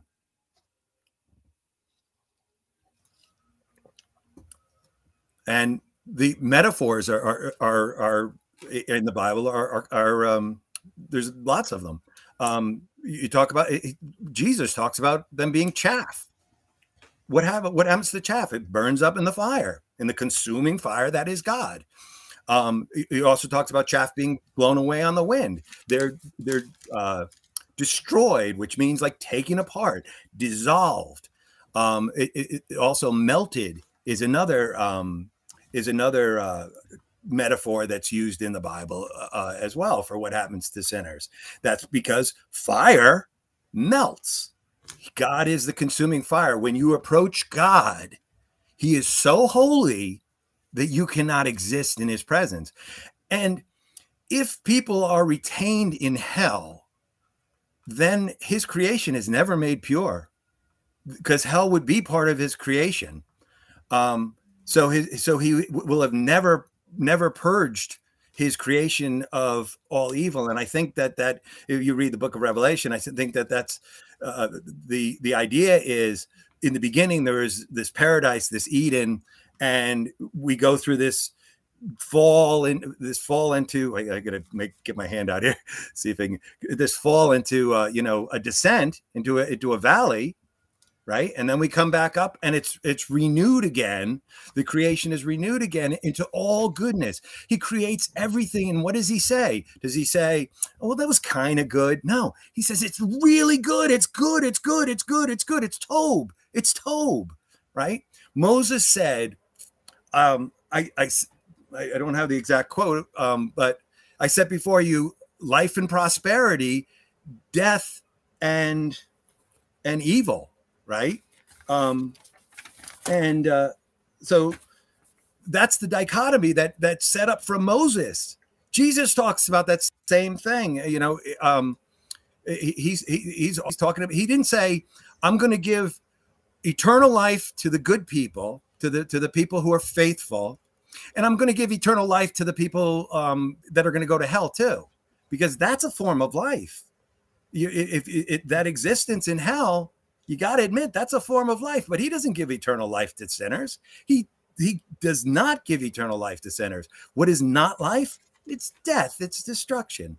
This is this is kind of it's really kind of common sense thinking, but I understand how we've been all brainwashed. I believe that for for so many years that we were going to go to hell and it was going to be an eternal hell, but it, it just doesn't make any sense. It it really doesn't.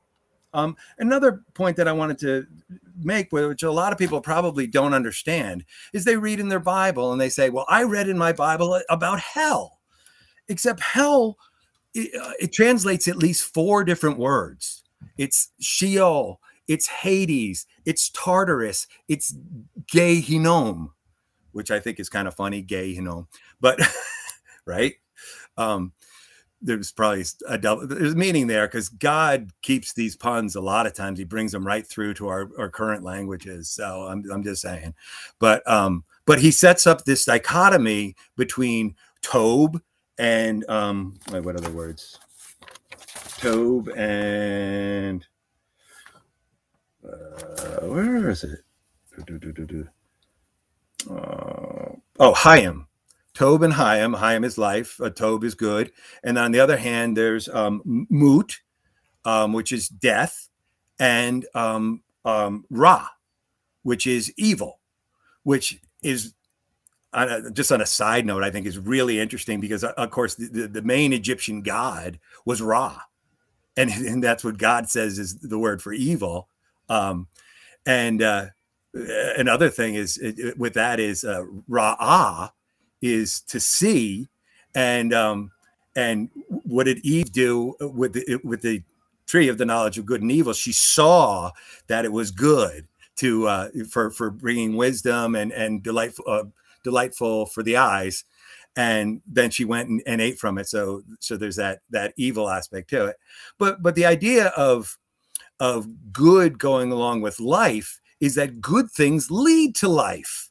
When you do good things and god tells you this over and over again you do what i say do my commandments and good things are going to happen to you because good leads to life in contrast bad or evil ra leads to destruction or dissolution or corruption, which is really rotting. That's that's what it really uh, means. It's to dissolution. And so this is what the Bible says. I understand there's other evidences outside the Bible. I I think the surest word is the Bible.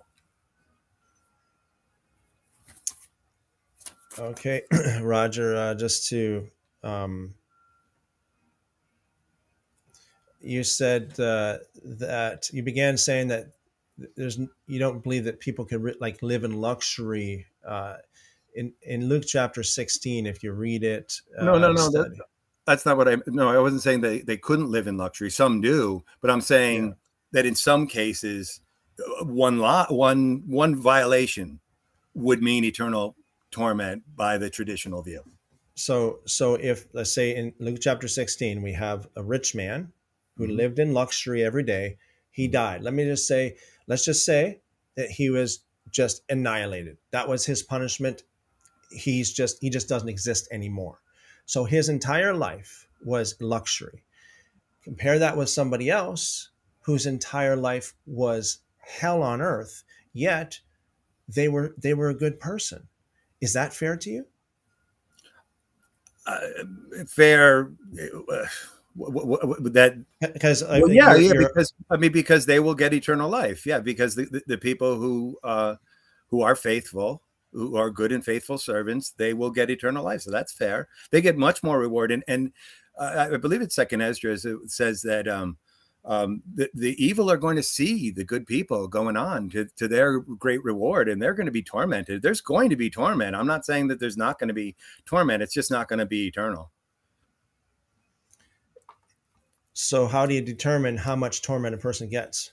I think God is perfectly capable of that. I'm not. So you say God, God just will, he'll just figure that out. Absolutely. Okay. I think He can. I, I believe it's eternal because God said many, many times throughout the scriptures. I know you said that you don't see that or you don't believe that. I see it. Uh, well, no, no. I, I, I say I do believe it's eternal, but if you if, if you're get if you have you know the second death capital punishment, that is eternal. Okay, like to, to, to me, if you just don't exist anymore, it, punishment it ceases too. I mean, how can that punishment be punishment if you don't if you don't feel any pain, if you don't if you don't suffer at all? That's not punishment. Does right? that mean so a lot to you? I mean, I don't think it means a lot to me that that people are, are, I forgive everybody for everything that they did, and I think that that God will be very merciful and and take care of them in a merciful way. Okay, I think so the Bible says that. Well, when I say carnal mind, I know you, you mentioned this a few times. You uh, when I say carnal, you're looking at it from a carnal mind. Okay, mm-hmm. I, I, don't mean because I think you should know me well enough to know Roger that I. I love you. Brother. I think that the logic and reason and truth is really, really important. Yeah. Yes, and I always say that. You know, we we we have a logical God, we have we have a reasonable God, we have a knowledgeable God, we have an intelligent God, we have we have a God of knowledge. So you know, definitely. Now, it depends on what kind of knowledge or wisdom. I, I, we see Paul mentioned in second and First Corinthians, um, uh, chapter one and chapter two, that there's a couple of different kinds of knowledge. Uh, there's the worldly knowledge and there's the heavenly knowledge, the worldly wisdom and the heavenly wisdom. Now, when, when I say carnal mind, I'm I'm talking about like Job, like how Job said, basically, again, summarizing. I know I, maybe I'm not quoting him, but he said basically, God is unjust in how he's dealing with me. Hmm. That's what I mean. I don't really remember him saying that. I, I, I, I, don't really remember that. Oh yeah, uh, I mean, it seems it doesn't seem to me that that he said that. I thought he kept a pretty faithful uh, view throughout the whole whole situation. So, why was why did Job go through when he when he went through? So, um, I mean, it tells right there in the story. There is there is a, a another um, a, a, few more details. I think it's in Jasher, but it might be in Jubilees. I get them mixed up all the time. Um, it actually says that he was one of the um, people who uh, was involved in the um, destruction of the babies by the Pharaoh and that he was one of the people who gave advice to do that. He was trying to ameliorate the situation. Um, I don't remember all the specifics, but but it it was actually, if that's correct, that it was a just punishment. But even if you just take the um, the Bible in and of itself, it was a test from uh, the devil. Um, Satan, you know, said, "Oh, if if if if you take everything away from him, he won't believe in you." And and and God was like, "No, he's a good and faithful servant. Go ahead, go take everything away from him, and we'll see uh, if he if he uh, um, you know is successful through this trial." And and that's something that we all should know is that God gives us trials to make us better, to refine us like gold. He puts us through this crucible. Um, so but then in the end uh, you know uh, god was faithful to job and, and restored everything and and and doubled like his wealth and and um and also uh but but there's trials. There's times when when you know people are always saying why do good things happen to bad i mean why do bad things happen to good people? Because god's testing you because he's testing you and you'd better not fail because he only wants like i think of heaven as kind of being like the olympic team you know um uh, there's only uh, uh say on the basketball team there's maybe whether they take like 10 or 12 players to the olympics. Those are the very very very best players that you have in the whole country you're, you know, you're taking them from the NBA. They're, they're really tall and they're really skilled and and they're really good. And most of us couldn't hold a candle to them. But only those people make it. And I think that that's what's going to happen. I think you and I actually agree that that most people are not going to be saved. It's going to be like a drop to a wave. I think that's second Esdras as well. It says somewhere in there. um, but uh, it's going to be like a drop to the wave. There's not many people going to be saved. That's why everybody's got to get their ducks in a row. Everybody's got to start obeying the commandments, or they will not be saved. They will be destroyed. And that's, you know, it's a relatively just system. I think that that's a relatively just system. Um, you know, God says, well, you, you didn't want to, you wanted death, you get it you know and that's what that that's and, and, it says elsewhere in the bible i forgot to include this in my notes but it says elsewhere in the bible that that people who eh, god says people who hate me love death. And they do. That's why they have all these tattoos all over them that have all these you know nasty things on them and stuff because they love death. They absolutely love death. And the music you they listen to they love death. So guess what they're going to get? Death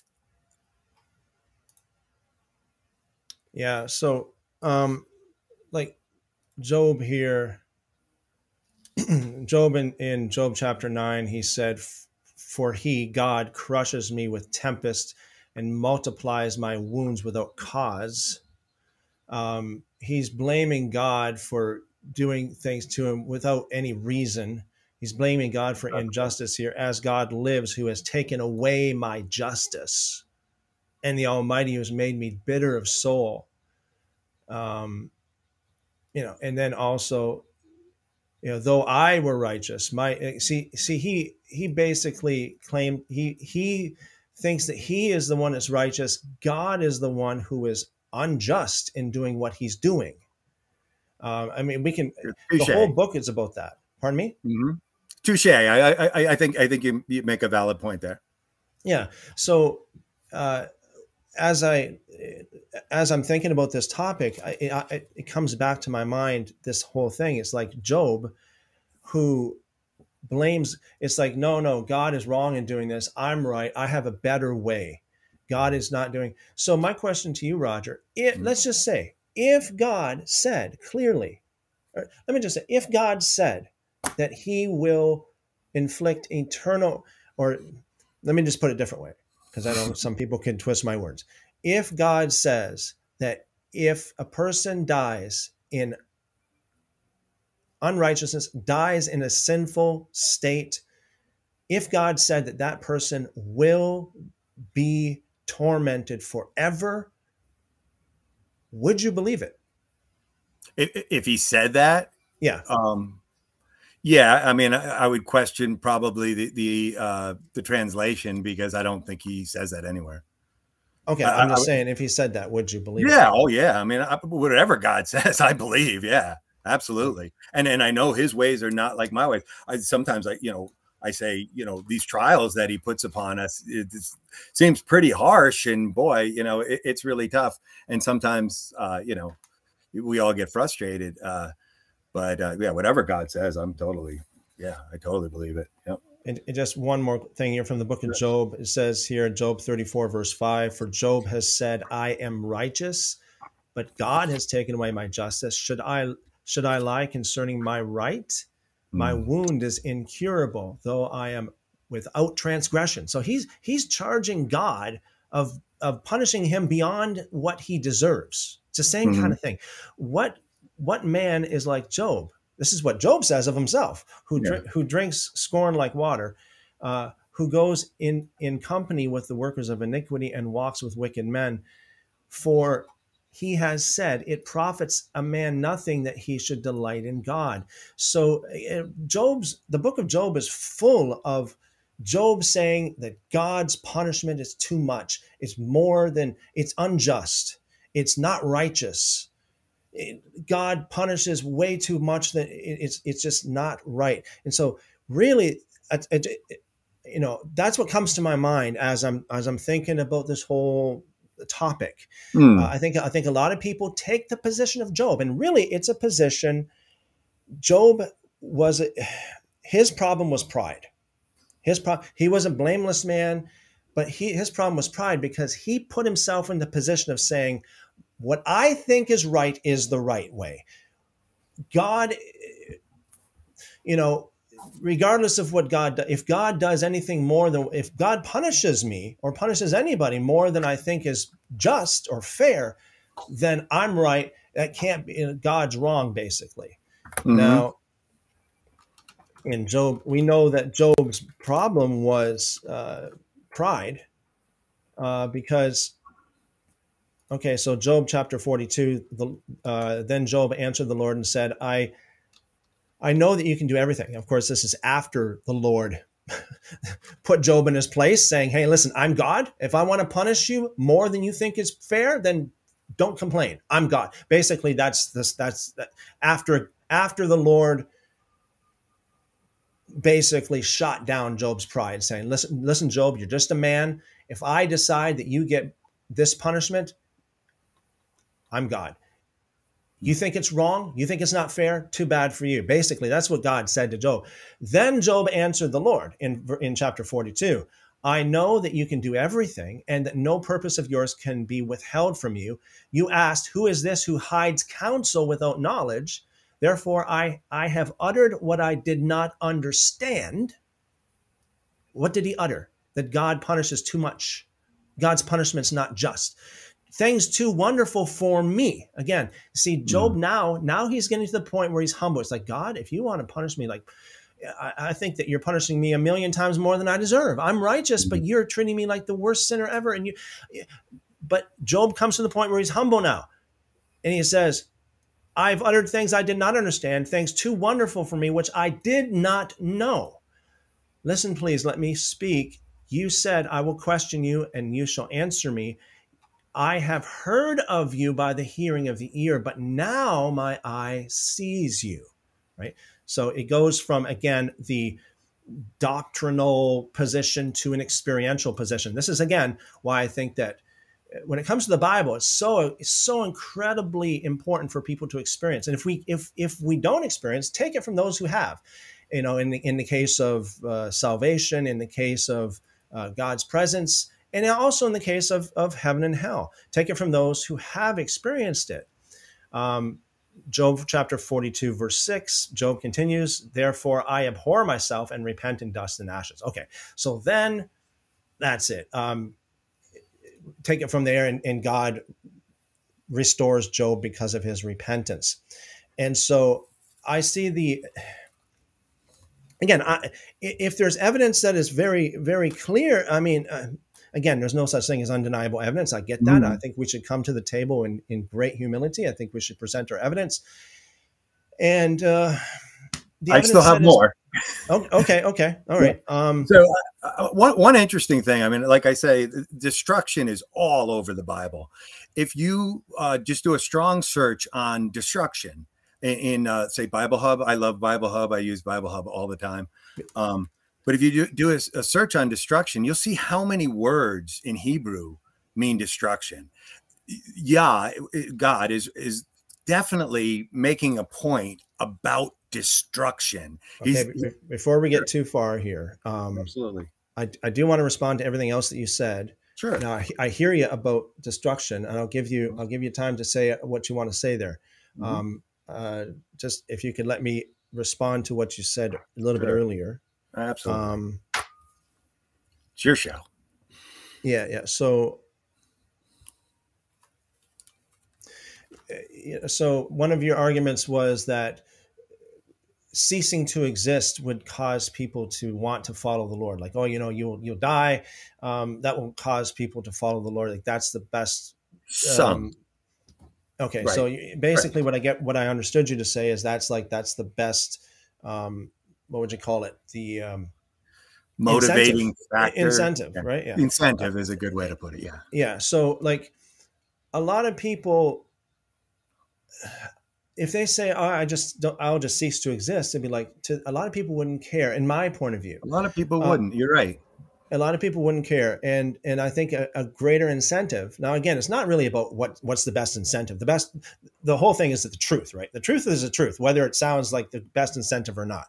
However you want to talk like in in regards to what what is more uh, what gives people more incentive is you're going to be tormented forever as opposed to hey you know what? Poof you're gone people will go, oh, poof, I'm gone, uh, and and I can I I can enjoy you know live like a dog, die like a dog, be live like a uh, filthy, stinking, rotten sinner, and, and enjoy the pleasures of sin in this life, and poof, I'm gone. Ah, I'll take that. I'll take that over serving God and you know whatever. Um, same thing when it comes to the idea of eternal life. Again, to me, it's like uh, we got to keep get our eyes off of just this worldly life.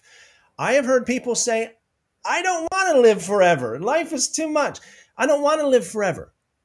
Again, that point of view is the point that living is just existing. That's not what it is. Living is not existing, just like dying is not ceasing to exist.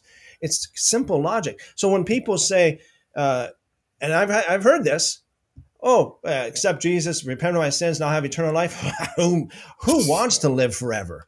Man, oh man, I don't want to live forever. We have enough, you know. But the truth of the matter is, live is means the fullness of God's blessing, the fullness of pleasure, the pleasures of the Lord, the joy of the Lord, and all the and all that comes with that. Whereas die, like at like I I I totally understand. I I know where it says. Um, I'm, I'm familiar with the passage where it says, "If you eat of this tree, you shall die, die." So, if die, um, in, in the same way, die is not talking about just ceasing to exist any more than life is talking about existing. It's talking about a state of being, uh, not just being, but a state of being. So uh, that's how I that's how I see it. Because if you if you reduce it to eternal life just means existing forever, then you're going to get people who go, ah, forget it. I don't want to live forever. I've heard people say that, um, and likewise with that same logic if you say hey it, you, you know eternal death it doesn't mean ceasing to exist. It just it means a state of life. The the just shall live by faith. There's that salvation.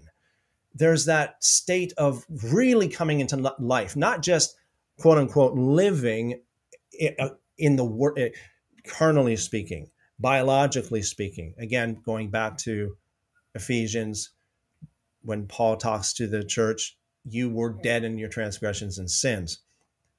Um, now, you said about Revelation chapter 20, verse 10, that you can see how that, that the devil and the, and the prophet can be uh, tormented forever and ever, day and night, forever and ever, because they're spirit.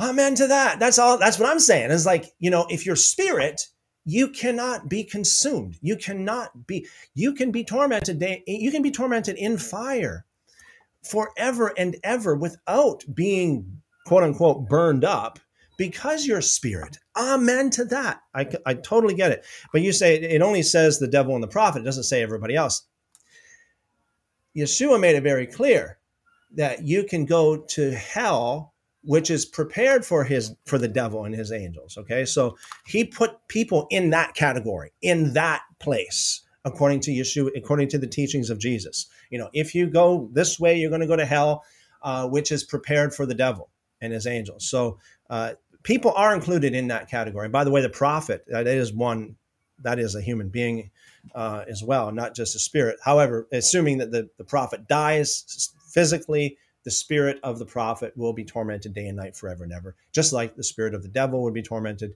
day and night forever and ever, according to Revelation chapter 20, verse 10. That's how I see it.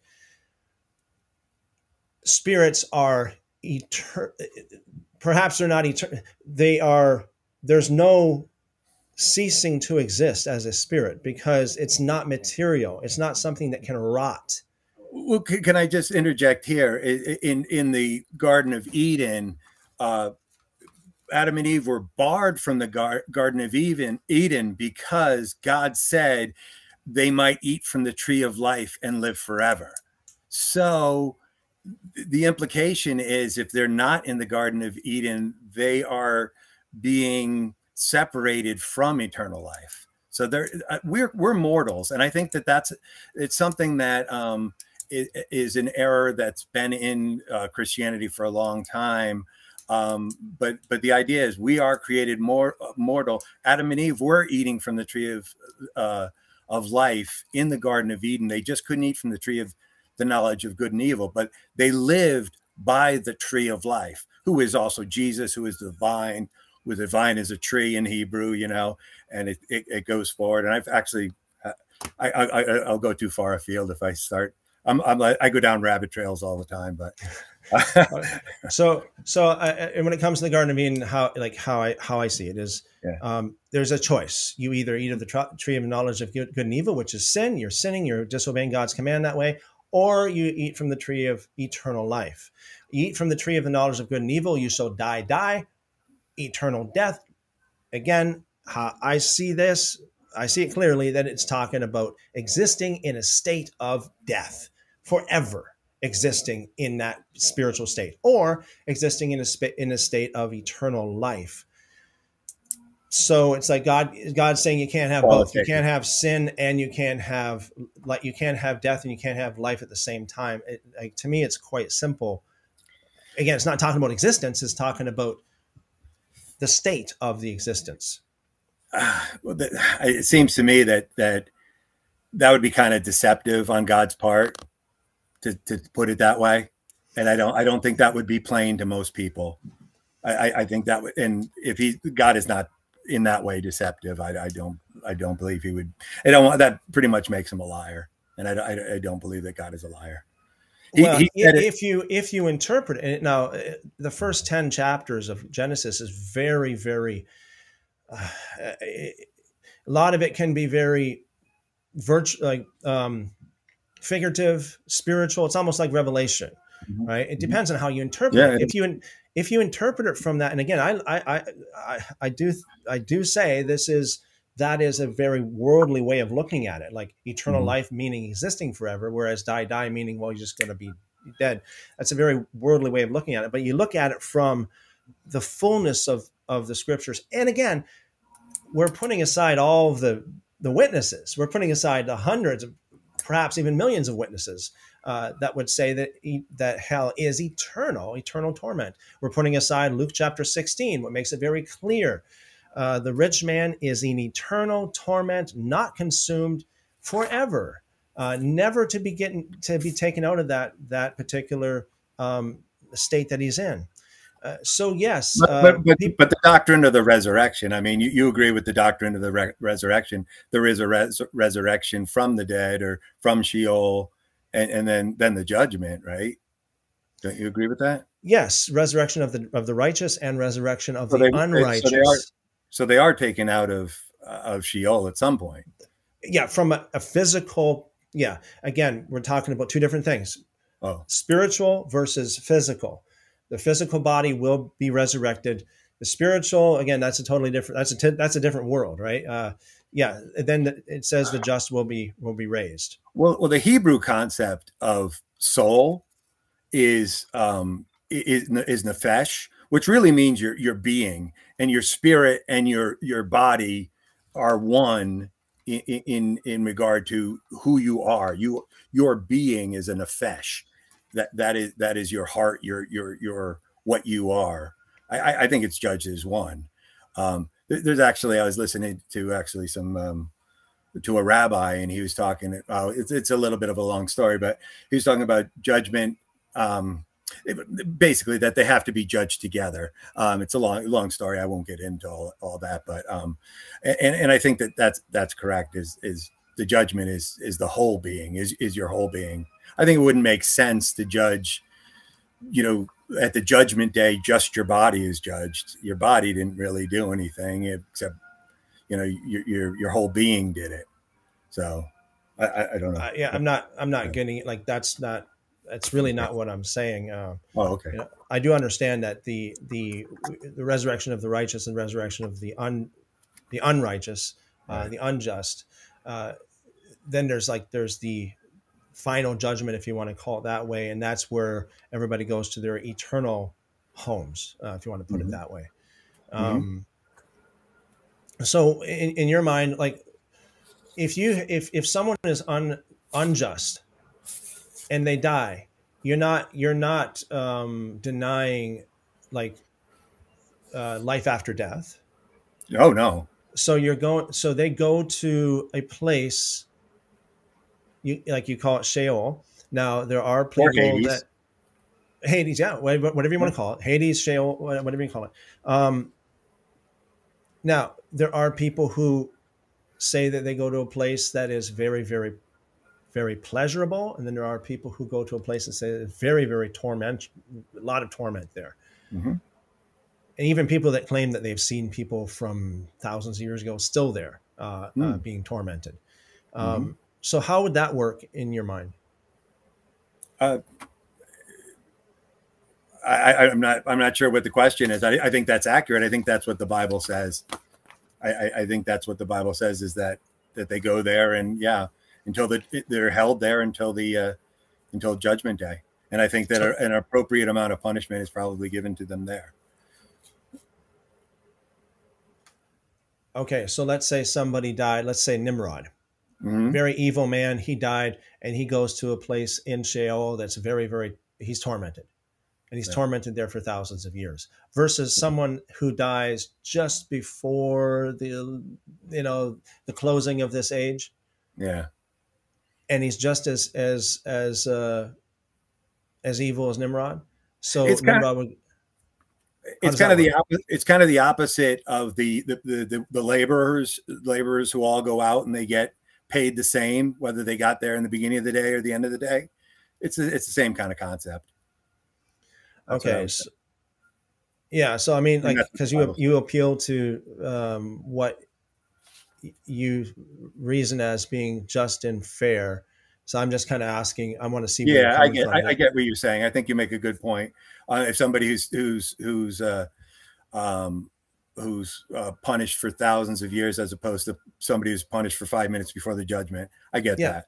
Um, yeah. I, I don't have a good explanation for you. I'll be honest with you. I just tell you that. When it comes to chaff, too, you mentioned the chaff. Yeah. Uh, okay, so um, you want to pull up uh, Psalm one because that addresses that. Okay. If you would.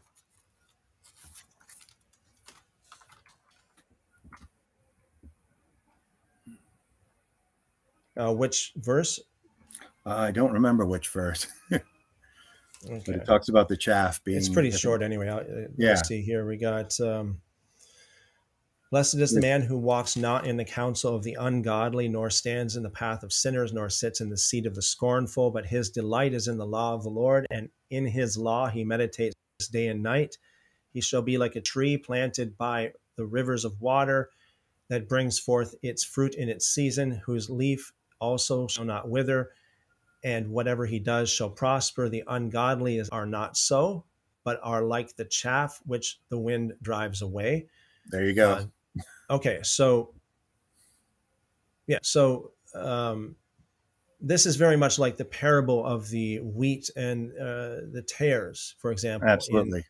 In, okay, okay, so uh, these kind of things are like, of course, this is all figurative, mm-hmm. um, right? So Yeshua or or uh, God in this case is not talking about they, they don't literally become chaff.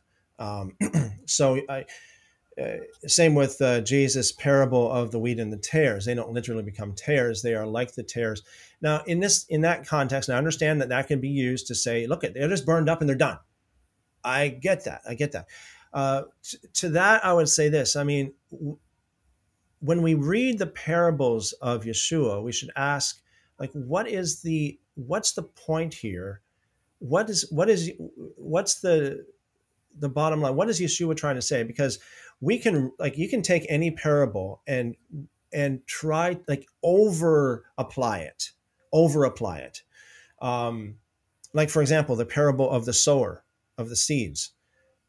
Uh, he says like the word of God is like you know um, the farmer that goes out and, and, scatters the seed on on the on the field. Um, and so you can over apply it because mm-hmm. every farmer knows that there are seeds that are bad seeds. Mm-hmm. Now, can that be applied to the Word of God? No, it can't be applied. Uh, I don't know. I mean, I, I, don't believe that any some are made any, for dishonor. I, I really don't believe that any word from God is an unfruitful bad word. Um, so my, my point is this: like you can over apply parables, and I think Absolutely. that that could be like you just got to ask, okay, so what part of this parable is Yeshua pointing to? What part is he using? Instead of instead of looking at the whole, like let's pick apart, let's let's look at every every detail, because uh, I don't think that Yeshua always, draw, like really overinterprets it that way. Mm-hmm. And so when it comes to the wheat, the the tares and the wheat, I think he's just saying basically, they uh, the sinners get go into fire. Uh, versus the the righteous they get saved and they enter into the quote unquote joy of the lord. Uh, i don't see it as any more than that. Just like the seeds well, I, I, don't see it as any more than that. Uh, yeah i think i think anybody could just ask themselves what happens in a fire.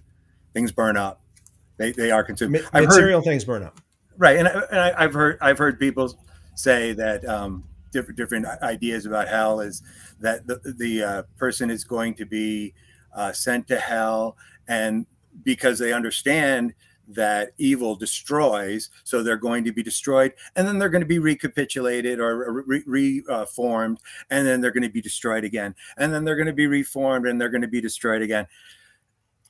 I'm sorry, but I I I think the logic is pretty clear.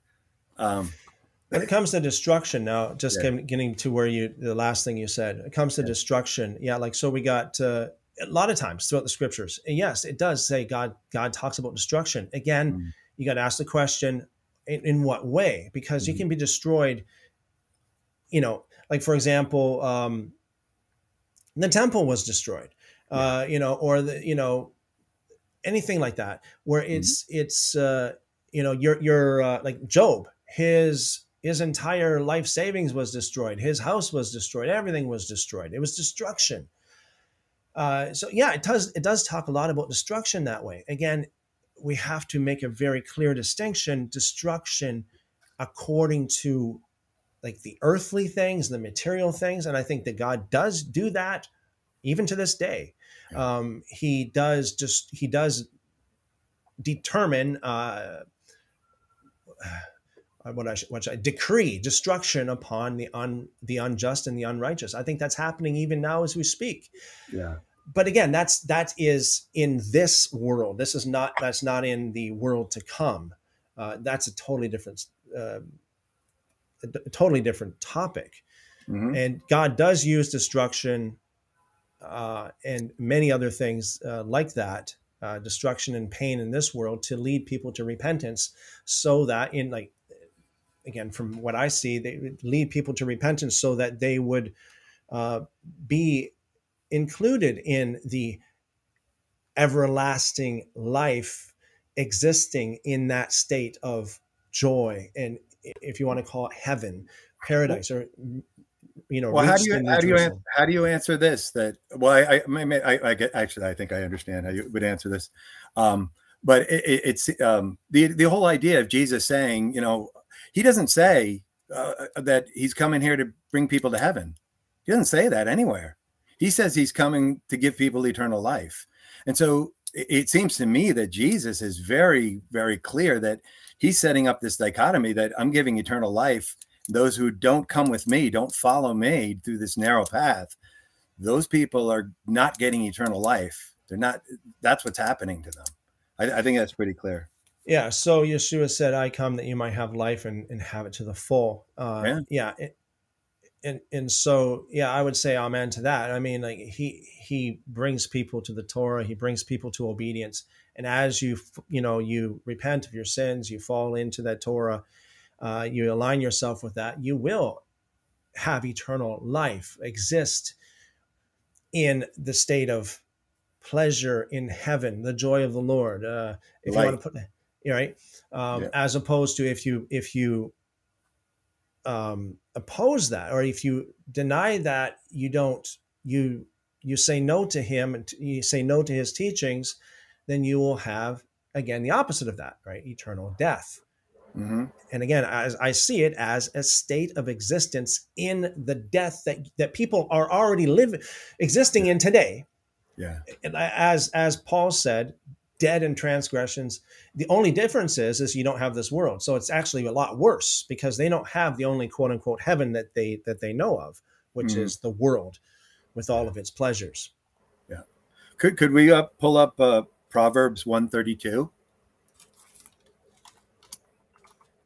I've just got a couple a few things here.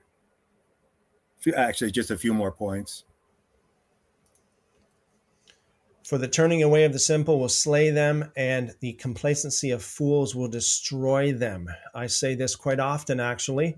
Um, I would encourage any child, anybody, uh, not to be foolish. It does destroy them. We see that often in this world today. We see a lot and, of foolish people, especially we got celebrities and a lot of a lot of people right from the. I mean, people on the streets that are po- shooting up heroin. I mean, mm-hmm. that's destroying them. Yeah, uh, physically as well as spiritually. Go ahead. Um, could you uh, pull up Ezekiel twenty two twenty? This refers to the melting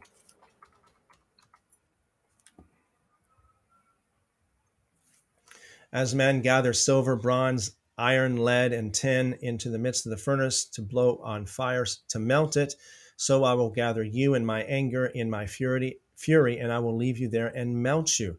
And again, how eh, what I see there is I say amen to that because we should be melted. You and I, everybody.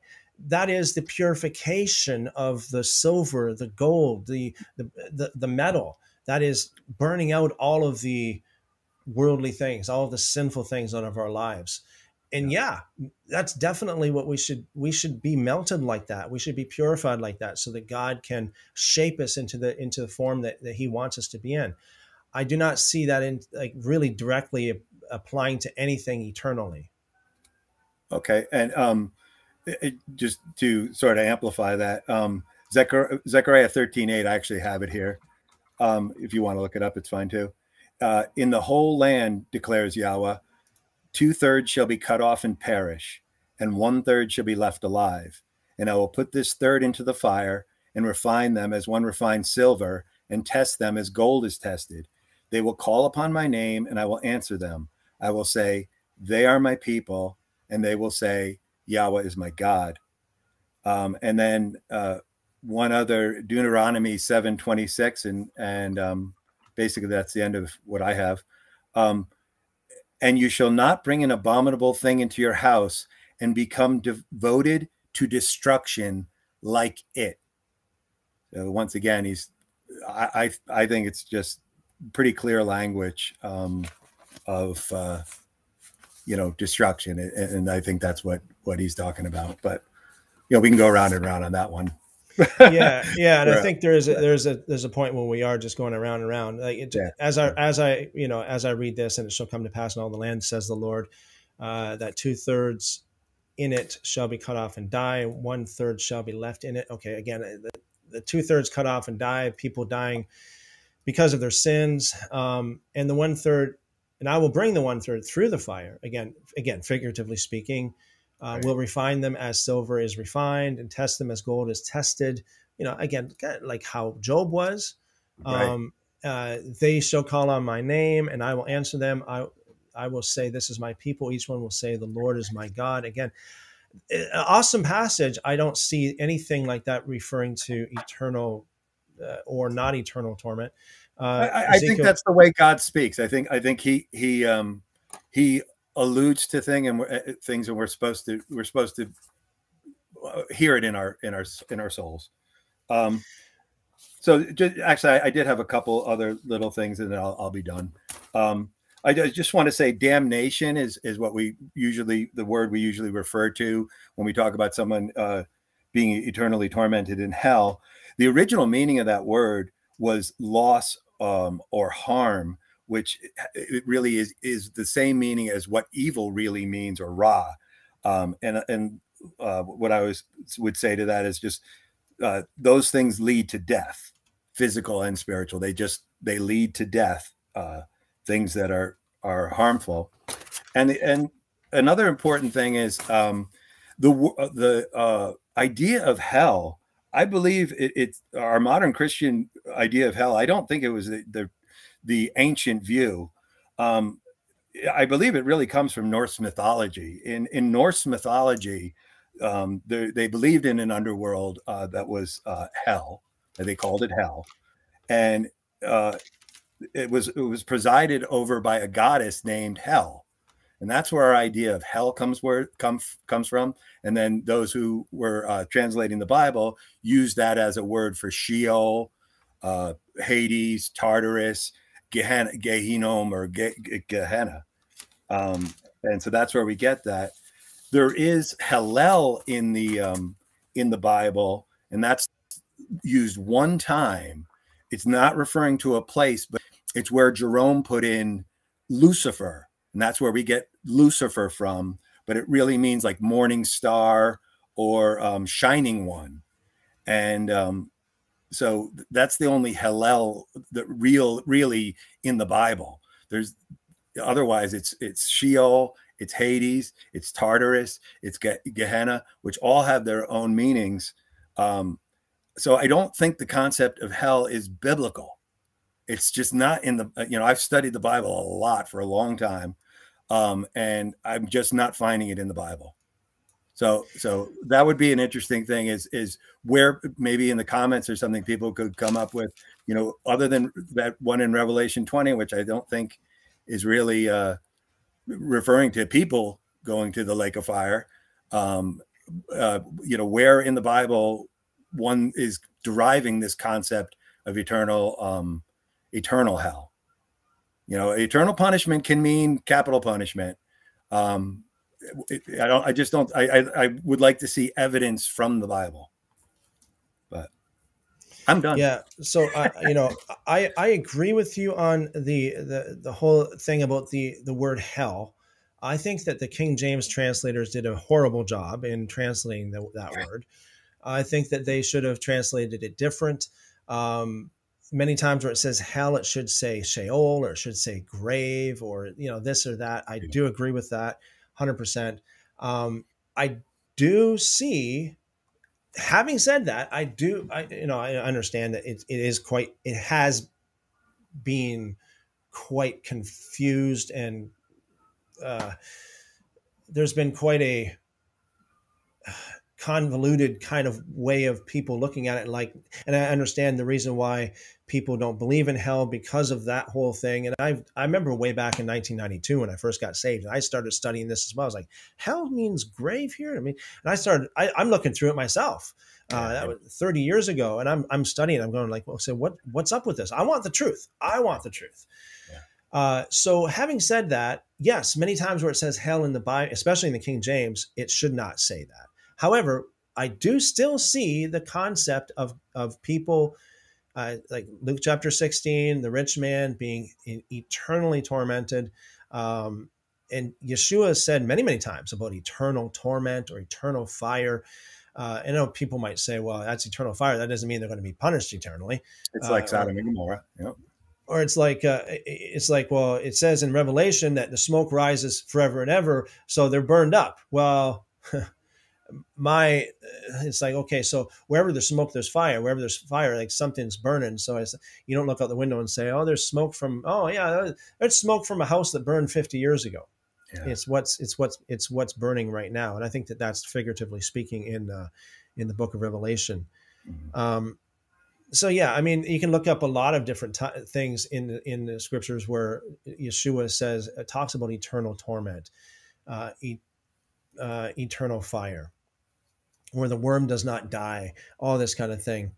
Um, so yeah, there, there's there, there, are problems on both sides. I understand there are when it, when it when you look at when you look at it from okay, what looks fair, what sounds fair, what's right. There are problems mm-hmm. on both sides. You know, mm-hmm. again, you can look at and it, it, I would say this is a Job point of view where it's like, well, eternal torment's not fair. well, okay, so living luxuriously for a period of time and then just not existing on both sides of life, how can that be fair? Or someone living in, in all of their life here on earth in, in, in what people would describe as hell, how mm-hmm. can that be fair? You, you know, so there are a lot of, and then people who die, like how we were talking about earlier, people who die, you know, three, four, five thousand years ago, and they're still in torment, and yet later on they're going to be just all wiped out, and someone who just just dies and goes to quote unquote hell for two minutes and then they get annihilated then they get burned up and they don't exist anymore how is that fair mm. uh, hmm. there's i mean there's different i understand there are different ways uh, different ways to look at it um,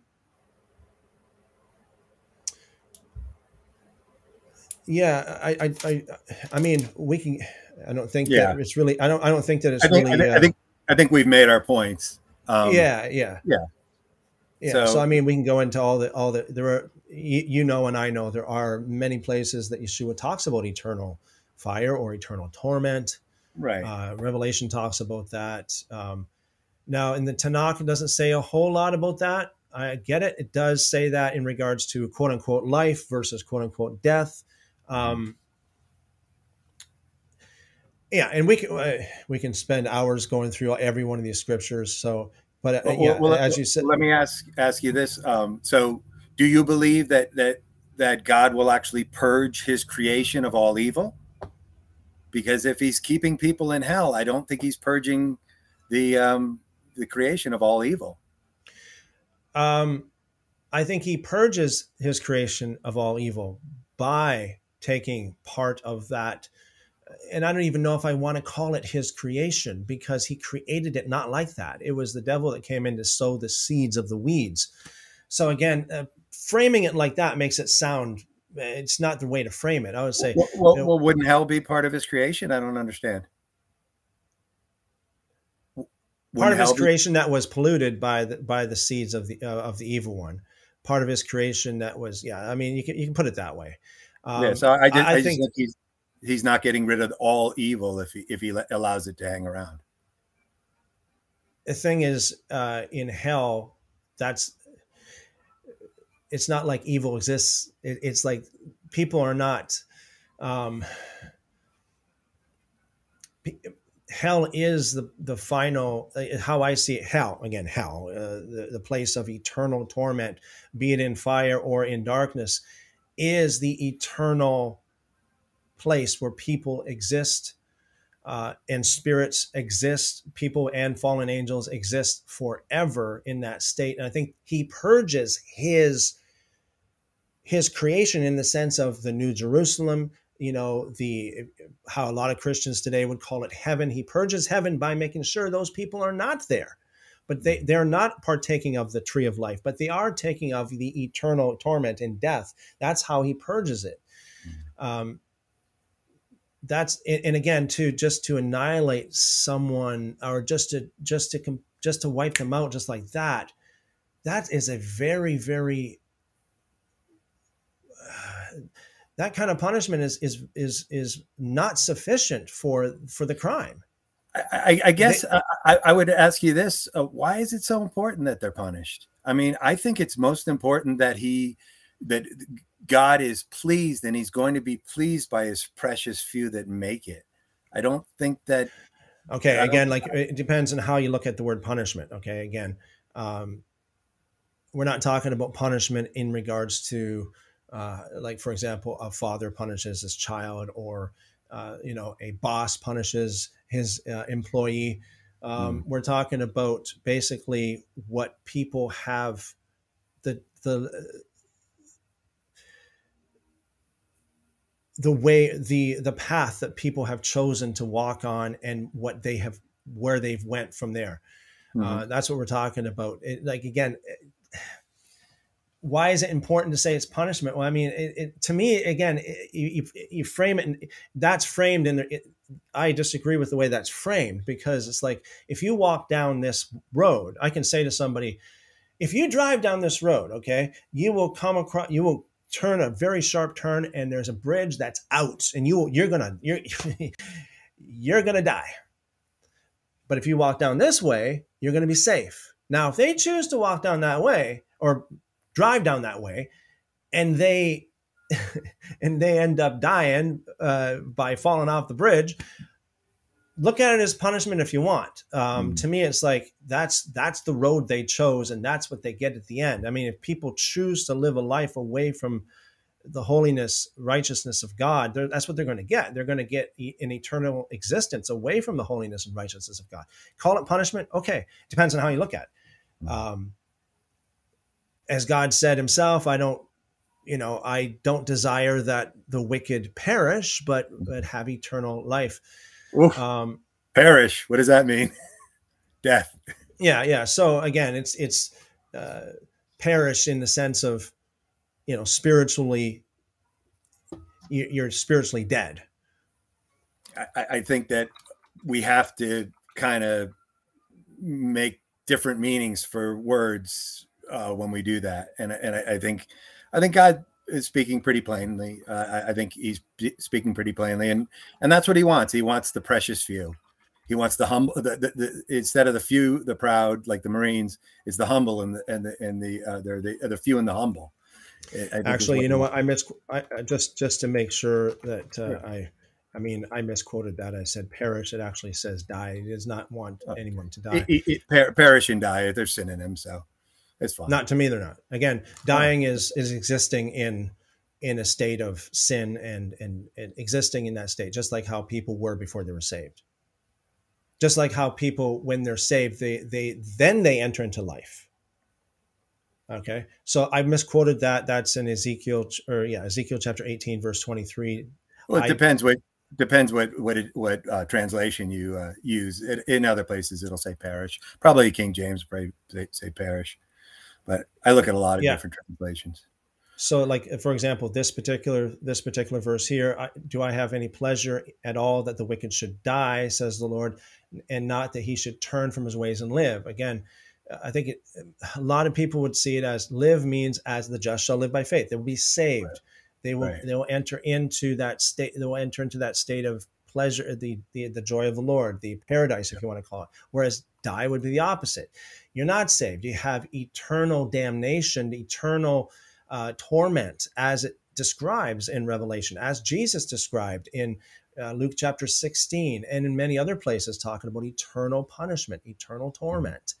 Yeah. Uh, so uh, that's, I mean, again, looking at it like die, life, to me, die is not ceasing to exist. It's not. Um, from a carnal point of view, yes, it is. Absolutely. It's like, oh, now I don't exist anymore. Well, in a way, even physically, you still exist in some form be it ashes or or bones, you still exist in some form, even physically. Um, but uh, yeah, so here.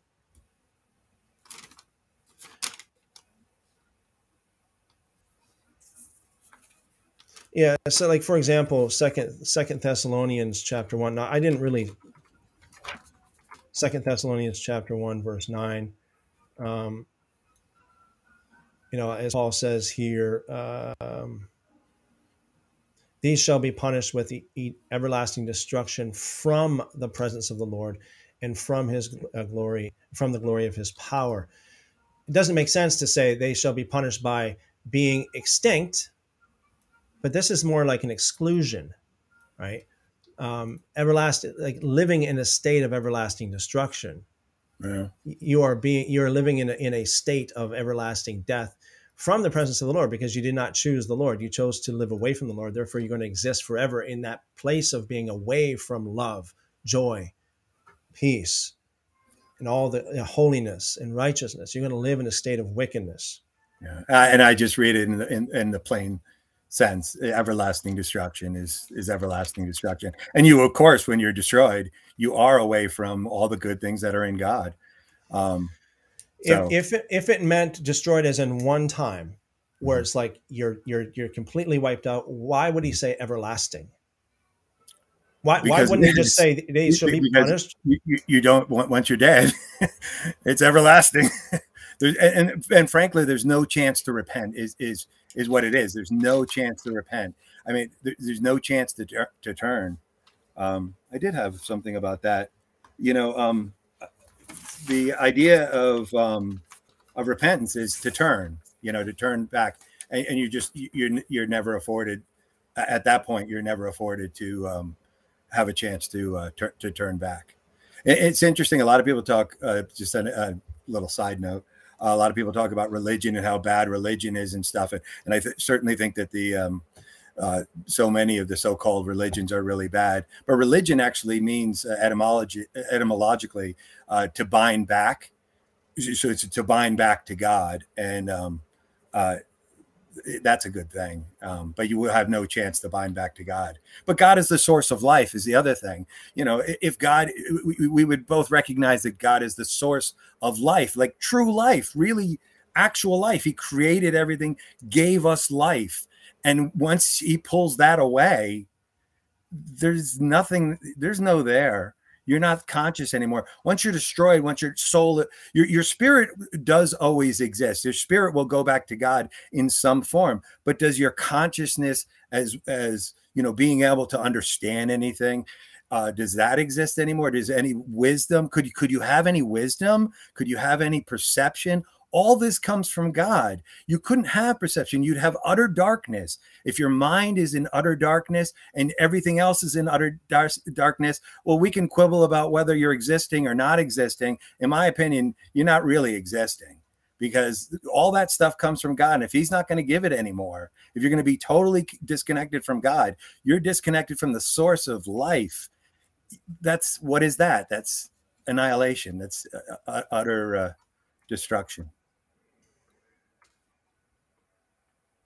But I, I, think I think we've actually uh, we've pretty much said all that we can say on this, and and um, I, I, I love you, brother. I think you're yeah yeah yeah fantastic uh, fantastic job, um, but I, I am uh, I'm getting a little tired. sure, sure. Old man. Uh, anybody in the comments? Um, I you know I actually have not even been. I've been just busy here. I have not even been looking at the comments at all. I've been reading them. They're they're very been very very interesting. Okay. if you have any, um, I'm not sure how much time you got there, Roger, but uh, um, if you have a little bit more time or not, sure. uh, whatever the case is, uh, if there's anybody in the comments, if you have any question for specifically for Roger, put at Roger. If you put if you have any specific question for me, pl- please put at Christopher. Okay. Um, other than that, I I really really apologize. I'm not. I'm actually I'm just looking at the comments here um, for the first hour and a half. yeah, yeah, there's a lot. So yeah. for the first, the, excuse me, the, the, the furthest I can go back is like, um, for, for the first hour and a half I missed. Yeah. I can't, I can't, I can't get it back. The furthest well, I tried to address, back, I address a couple of the, of the things. And, um, you know, I, I think there were a lot of good points made everybody's got their opinion. You, you, know, read your Bible, you know, figure it out. Ask the Holy Spirit. You know. Okay, so um, yeah, just so you guys know, I'm not sure about you, Roger, but if I go scroll back as far as I possibly can, the the uh, I can't go anywhere. I, I, I, can't go past any. Sorry. I, I have one here. It says, um, at, Christopher, do you believe universal re- reconciliation could be possible? No, it's okay, not. Yeah, it's not in the scriptures. It's not in the scriptures. Yeah. Um, yeah. And here's one um, to me. Uh, oh no, it just says uh, that I will have to carry the consequences for the way he lived his life. If you choose to live your existence without your creator, you're without the source of eternal life. Well, that seems a little mean spirited, I think. Um, I certainly I try very hard to live a good life. I think I'm doing all right. I I uh, I, I definitely try. and, and, let me let me just say this as well. I want to say this. Like to me, it's like this conversation. To me, it's not like the most important. I think the right, most exactly. important. It's like this is not. I mean, this is kind of like a. Um, uh, what would you say? Kind of like a, a an, an, accessory to the uh, to the to the main point, right? Yeah, I think like yeah. the most important thing is just to uh, to read the scriptures, to obey God to the best of your ability, right? Um, and so I think that's what the most important thing is.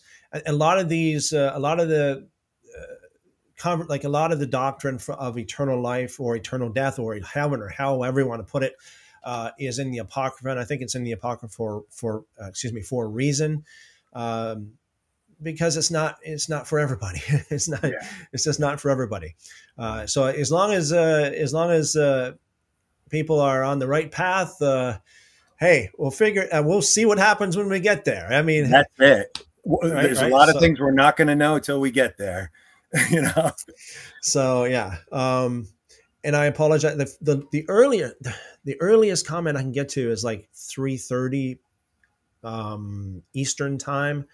I can't really go back any further than that. So, if you guys uh, in the in the first hour and a half of our uh, live stream here, if you guys put in any questions specifically for me or for Roger, I apologize. Uh, it's beyond my control. If you if you could just put it in again, please. Uh, again, put at Christopher or at Roger or at Christopher and Roger or whatever. Um, if you don't do that, I'm not going to be able to see your comment. I just can't go through everything. It's just a lot, way too much. Let me see what we got here. Um, I'll take questions for you, Roger, first. Um, and I'm not sure what th- what J- uh, Jamie's referring to here, but uh, Deuteronomy 30 at Roger. I'm not sure what the context of that is. I mean, I know what it says. oh, I know what the, what is the verse? I mean, how does it uh, what does it read? I don't know. Uh, just in just a summary, the first ten verses are about repentance, and the last was about um, how easy it is to obey the Torah. You don't have to go up into heaven to get it, or you don't have to go to, down to the Yeah. depths of hell to get it. Um, so I'm not sure exactly what this um, what Jamie's referring to here, but Yeah. yeah. So um, let me see what we have directed towards me. Um, Jamie also says at Christopher Ezekiel 28. Um, again, Jamie, I'm sorry we can't really spend a whole lot of time trying to pick up, or trying to figure out what verses you're what you're referring to, or verse, uh, yeah. my apologies there. I mean, uh, if you guys could please like, you know, copy and paste maybe a verse that you want to you want to bring to our attention, or at least kind of a the concept or a range of verses that would help. One John says, uh, I just saw an NDE guy talk about hell full of Christians and pastors. And that, you know what? That's what I always see.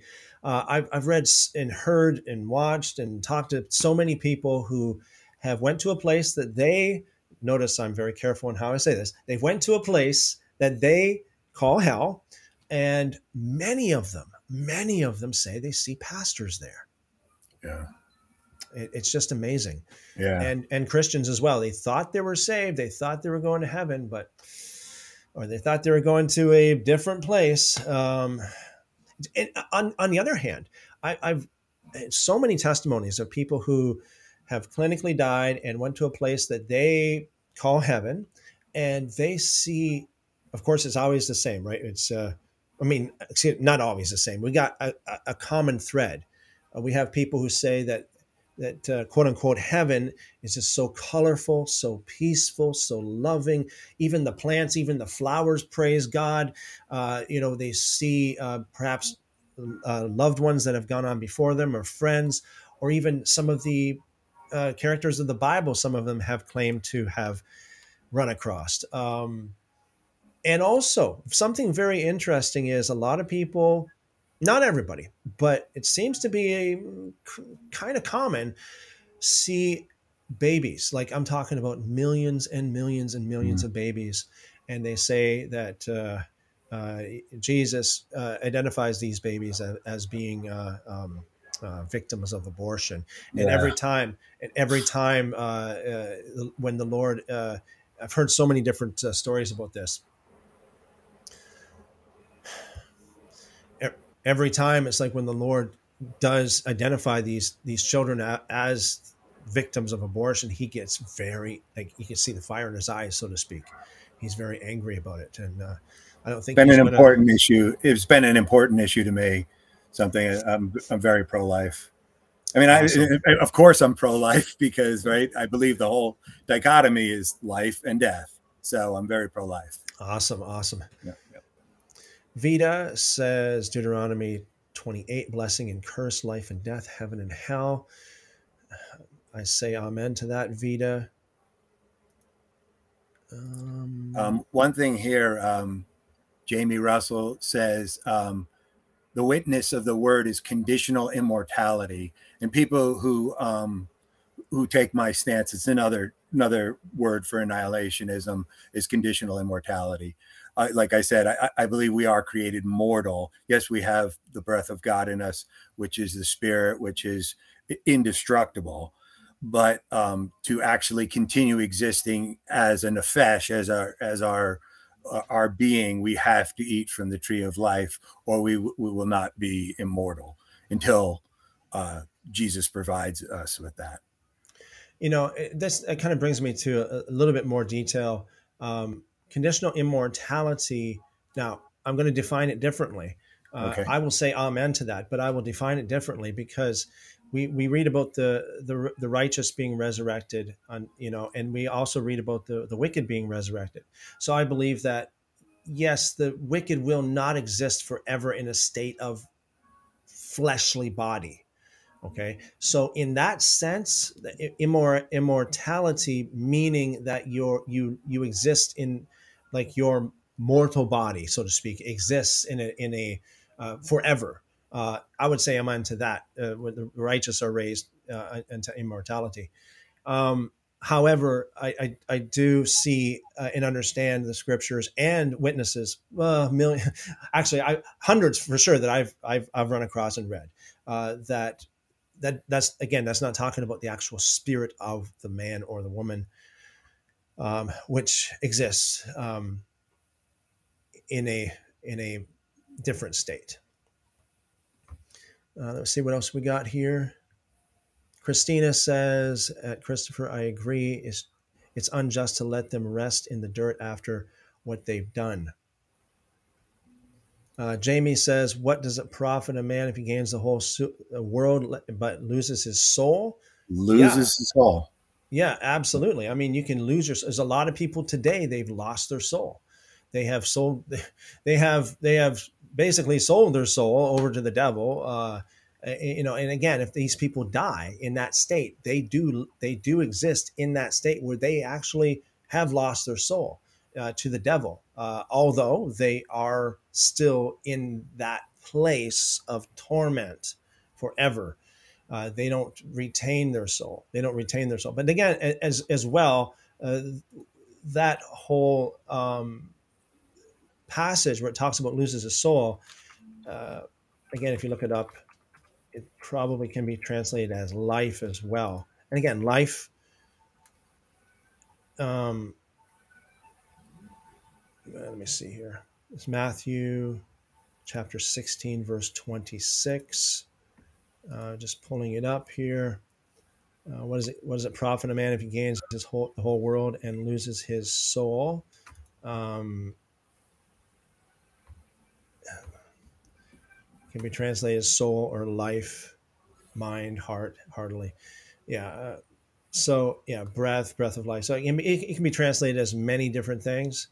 Um, I mean, it could also be translated as or uh, interpreted as meaning if you you lo- you lose that quote unquote life, and you instead inherit quote unquote death. Again, the death that you had, hopefully you had, not still have, um, in a, living in a state or existing let me put it that way existing in a state of death without the physical world without money sex drugs uh, every other pleasure that this world could offer so it, it depends on how you want to interpret that um, see what else we have um, one thing Christina uh, pointed out was Revelation 14, 9 through I think it's 11.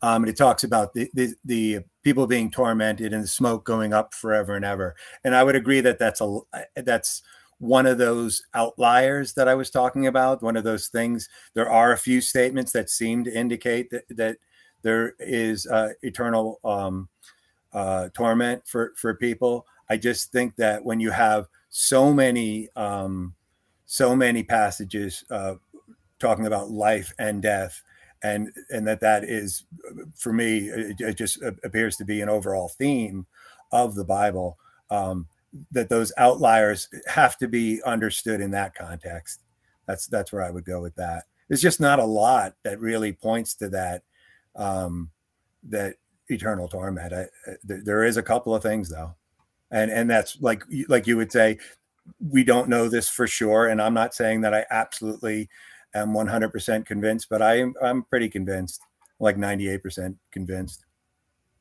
It's like yeah, Paul. So, it's like Paul. Paul. There's a lot about Paul that's very damning, but then there's historical evidence that he did a lot of good.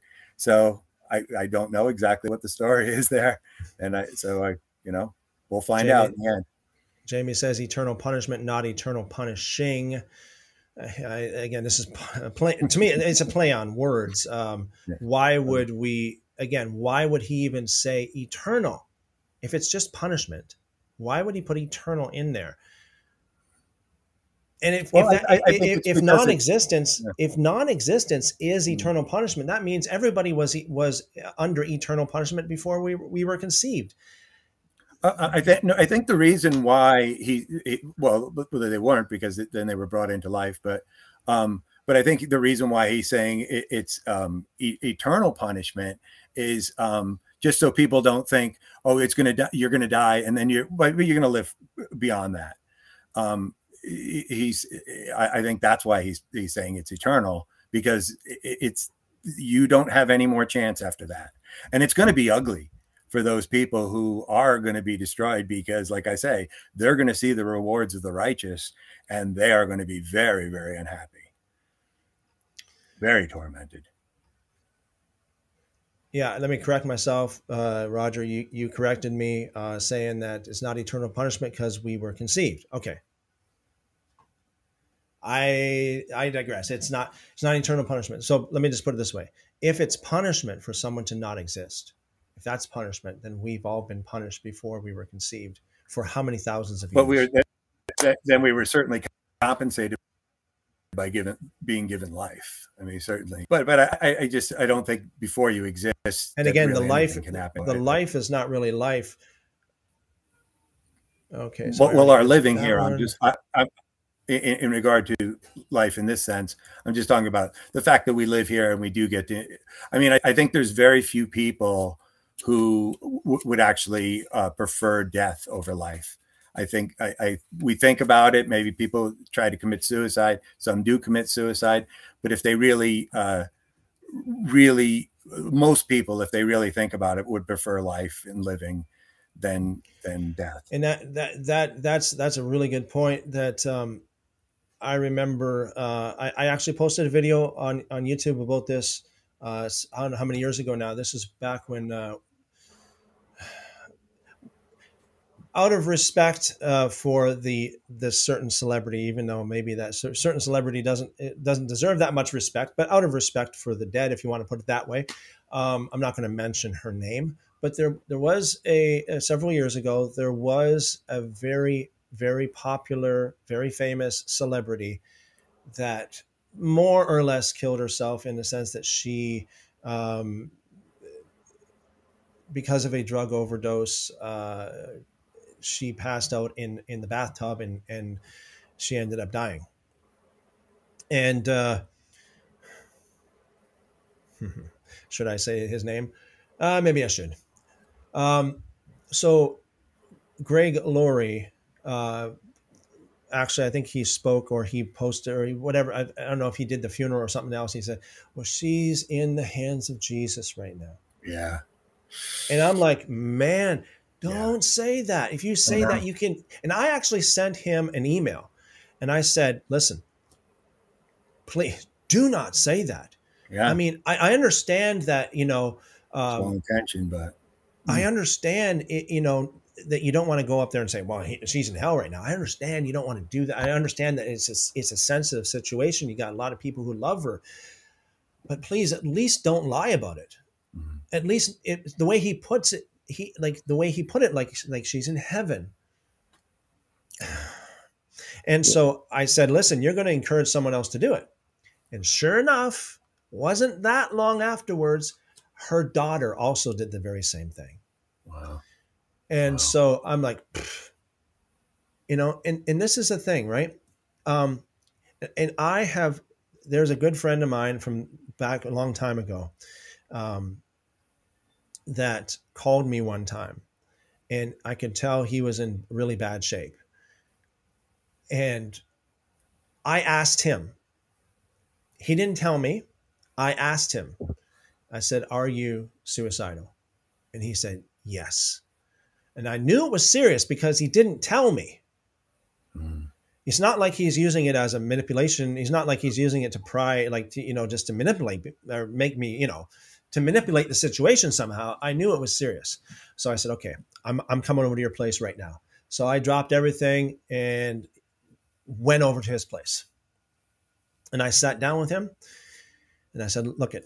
And I went through the scenarios of everyone who have um, and there's a lot of people too. You'll find that um, even on YouTube. I'm not sure with all the stuff that's going on now. I'm not sure if you can still find it, but it used to be anyway. Where if you do, uh, you know, I you know committed suicide and went to hell, uh, and I went through some of this stuff with him, face to face with him in his dining room at the dining room table, and I said, "Man, you think it's bad now? If you do that, it's going to be." A, more than a million times worse you think you're in you think you're experiencing hell now? You don't it's not even comparable to what you will experience. And make a long story short he's still alive today. And that was like um oh, how many? 15 years ago maybe? 15 years ago? Um and that's the thing. I think i think that if people were told the truth about that about hell mm. they would not they would live a whole lot better um, they would not not commit because again uh, like honestly the idea that if you just if instead of going to hell and being tormented um, for even if it's for a thousand years mm-hmm. um, um, and then being you know the idea is if people really get to see how much what hell is according again according to the scriptures according to witnesses. And i would still say witnesses have to the scriptures and witnesses have to if you have witnesses that don't line up with the scriptures it's either they're all liars which i don't think they are or the scripture's wrong. Uh, right. but in a, in a near death situation i mean they would it's not resurrection time yet. It's not judgment day. So they're going to an interme- intermediary state, you know, some something like Sheol or, or, or Hades. So, right.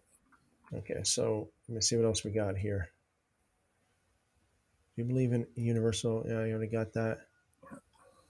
One John says, Mr. Enoch, uh, the second death is in there at least four times. So I harmonize by saying that they are punished until the great uh, the Great White Judgment after the millennium.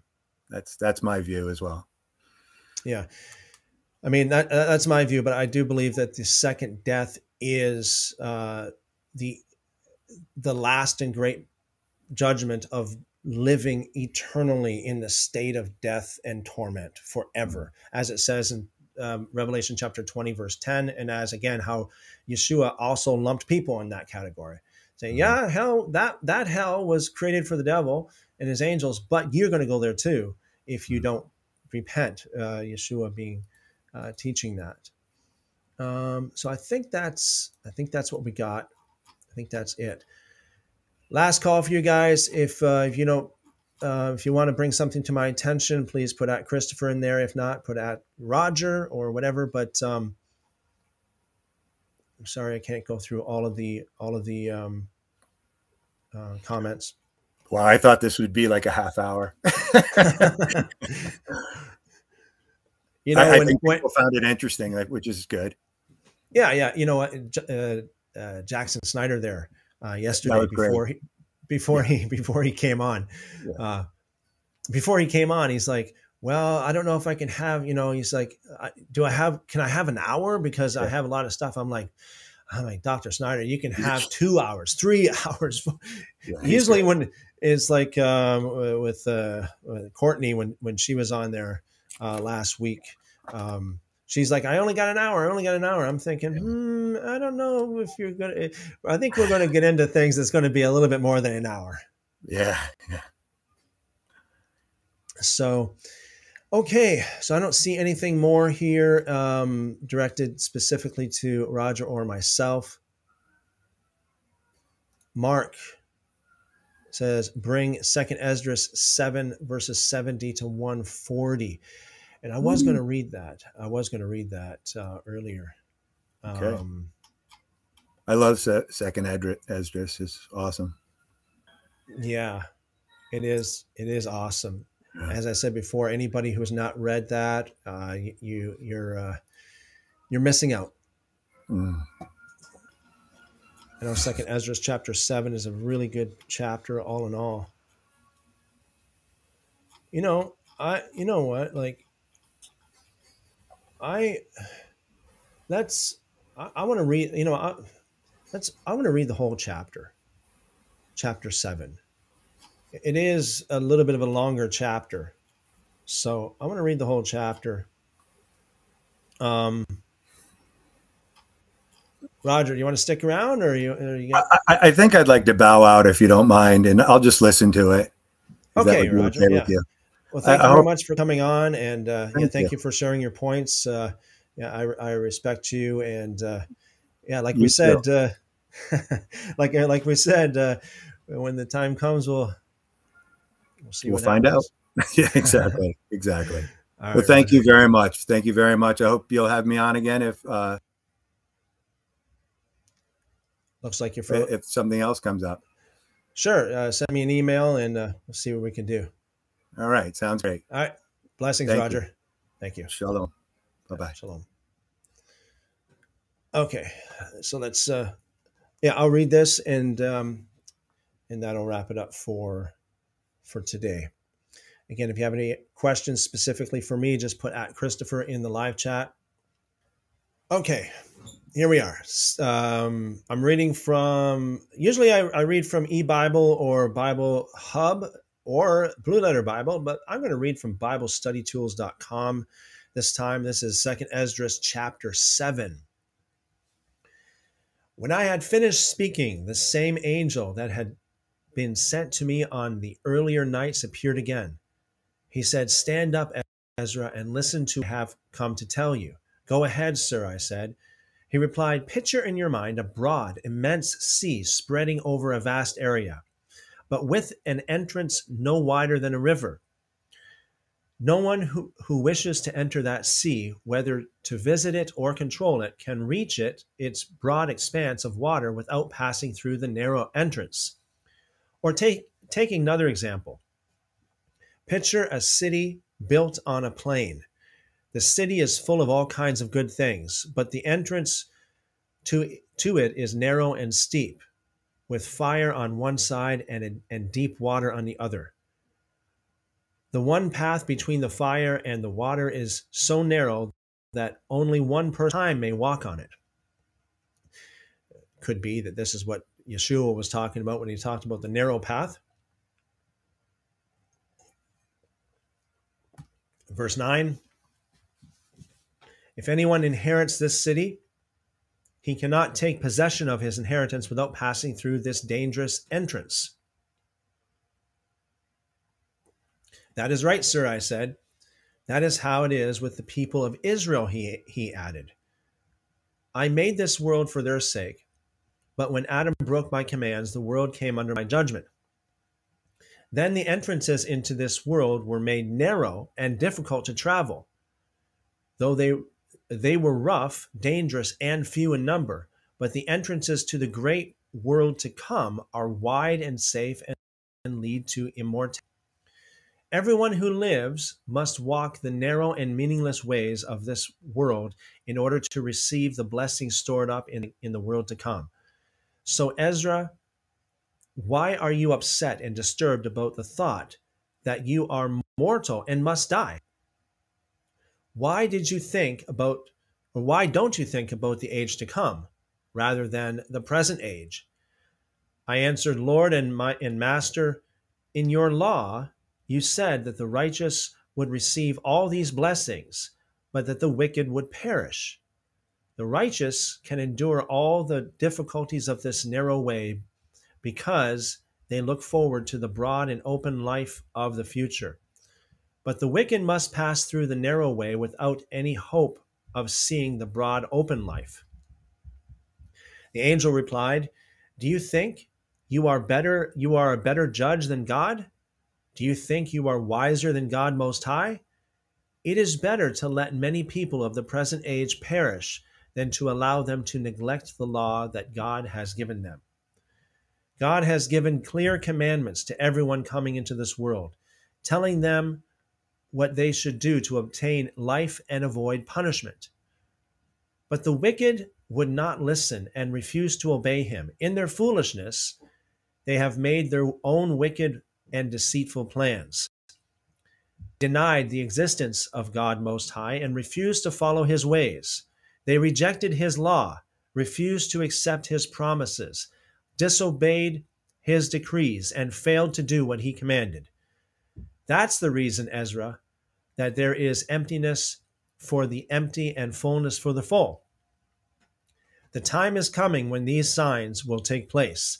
The invisible city will appear, and the land that is now hidden will be seen. Everyone who survives the calamity I have predicted will also see the wonderful things I will do. My son, the Messiah, will be revealed, together with those who come with him. He will bring 400 years of happiness to all these survivors. At the end of that time, my son, the Messiah, and all human beings will die. Then the world will return into or to its original silence. And for seven days it will be like it was at the beginning. No one will be left alive. After seven days, this corrupt age will pass out of existence, and a new age will be awakened. The ground will give up the dead who who, uh, who sleep there in silence, and the souls of the dead will be released from the places where they have been kept. God Most High will appear on his judgment seat. Mercy and patience will vanish completely and be replaced by judgment. Truth and faithfulness will once again stand firm.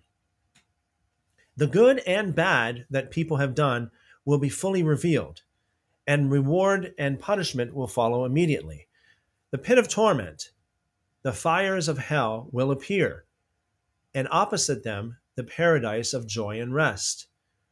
Then God Most High will say to the nations that they have been raised from the dead. Excuse me. Then God Most High will say to the nations that have been raised from the dead, Look, I am the one whom you have denied and refused to serve. It is my commands that you have rejected. Look around you. There is joy and peace in one direction, fire and torment in the other. That's what he will say to them on Judgment Day. On Judgment Day, there will be no sun, moon, or stars, no cloud, thunder, or lightning, no wind, water, or air, no darkness, evening or morning, no summer, spring, or winter, no heat, frost, or cold. No hail, rain, or dew, no noon, night, or dawn, no daylight, brightness, or light. The only light will be the dazzling brightness of God Most High, making it possible for everyone to see. The judgment will last seven years. That's the arrangement I have made for Judgment Day. But I have revealed these things only to you. Then I said, Lord, I repeat what I said earlier. How fortunate are the people who can live now and obey your commands. But what about those for whom I have been praying? There is no there is no one in the present generation who has not sinned, no one who has not broken your covenant. Now I understand that the world will world to come will bring joy to only a few, but torment to many. The evil impulse within us has grown and it has led us away from God's ways, brought to brought us to ru- excuse me, brought us to ruin, put us on the way to death and destruction, and taken us far from life. It has destroyed only a few, but almost everyone who excuse me, it has destroyed not only a few, but almost everyone who has who has ever created. Listen to me, the angel said, and I will teach you further the, uh, and correct your thinking, because only a few will be saved. God created two worlds instead of only one. As you say, only a few are righteous. Only a few people are righteous. But there are large numbers of people, of wicked people. But listen, if you had only a few precious stones, would you add lumps of lead and clay to them in order to have more? Surely no one would do that, sir, I answered. Take another illustration, he continued. The earth itself will give you an answer if you humbly ask it, whether it produces more gold, silver, copper, iron, lead, or clay. There is more silver than gold, more copper than silver, more iron than copper, more lead than iron, and more clay than lead. So judge for yourself which are more desirable and valuable, common things or rare things. I answered, Lord and Master, the common things are cheap. It is the rare things that are valuable. All right, he replied. So draw a logical conclusion. The, per- the person who has what is scarce has more reason to be pleased than the person who has what is plentiful. It's the same with the judgment that I have promised. I will be pleased with the few who will be saved because they are the ones who now praise and honor me and make my name known. I will not be sad about the large numbers, the large number of people who, who will be lost, because even now they they last no longer than a vapor. They disappear like fire and smoke. They catch fire, blaze up, and quickly go out. Then I said to the earth, Look at what you have done. When you have give, when you give birth to the rest of creation, excuse me, when you give birth to the rest of creation, you give birth to reason. It would have been better if you had never if you had never been created. Then then we humans would never have had uh, the power of reasoning. But as it is now, our reason grows up with us and then torments us because we realize that we're, we're going to die. Compared to us, who must bear this sorrow, the dumb animals must be happy. They are much better off than we are. They do not have to look forward to the judgment. They are not aware of any torment or salvation that is promised to them after death. What good is it to us that we are going to be given life in the future if if it is uh, to be a life of terrible torment. Everyone who is born is caught in the, in the web of sin, is full of wickedness and burdened with guilt. I think it would be better if after death we did not have to face judgment. Then the angel replied, When God Most High was creating the world, as well as Adam and his descendants, the first thing he did was to get everything ready for the judgment. So you ought to learn from your own words. You said that your reason grows up with you, and that's the point. The people of this world used their reason and sinned. They received God's commands, but he did not keep them. Excuse me, but but did not keep them. They accepted the law and then disobeyed it, and that's why they will suffer torment. What excuse can they offer at the judgment? How can they answer at the last day? God Most High has been very patient with the people of this world for a long time, but it has not been for their sake. He has done it for the sake of the age to come. Then I said, Sir, may I ask you, please, to explain to me what happens when we die, when each one of us must back our soul? Will we be kept at rest until the time when you begin to make your new creation, or, or will our torment begin immediately? I will answer that question also, he replied, but do not include yourself among those who will be tormented because they have no use for religion. After all, you have a treasure of good works stored up with God Most High, which will not be shown to you until the last days. But to answer your question about death, when God Most High has pronounced the final decree that a person shall die, the soul leaves the body to return to the one who gave it. Immediately, it praises the glory of God Most High. Let me explain first about people who have no use for the ways of God Most High and hated those who worshiped him. There is no place where their souls can go for rest. They must wander around forever in torment. grief, and sorrow. Their torment will progress in seven stages. First, they ignore the law of God Most High. Second, they can no longer make a sincere repentance and obtain life. Third, they see the reward stored up for those who put their faith in the covenants of God Most High. Fourth, they think about the torment that has been stored up for them in the last days. Fifth, they see angels guarding the homes of other souls in complete silence.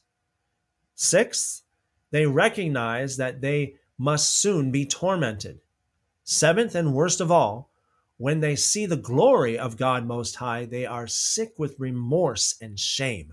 They cringe in fear because while they were living, they sinned against Him. And now they are about to come before Him to be judged on the last day. Now, let me explain about those who followed the ways of God Most High and what will happen when the time comes for them to leave their mortal bodies. While they lived on the earth, on earth, through constant difficulty and danger, which reminds me of the um, Lazarus, constant difficulty anyway, they served God Most High and carefully kept the law given by the lawgiver. This is what they will receive. They will rejoice when they see the great glory of God. He will receive them, and they will enter their rest in seven stages of joy. The first joy is to have struggled hard and won the victory over the evil impulse which was formed in them, but which did not succeed in leading them from life into death. The second is to see the endless wandering of the souls of the wicked and the punishment that is waiting for them. The third is to know what a good report their Maker has given about them, that during their lifetime they kept the law that was entrusted to them.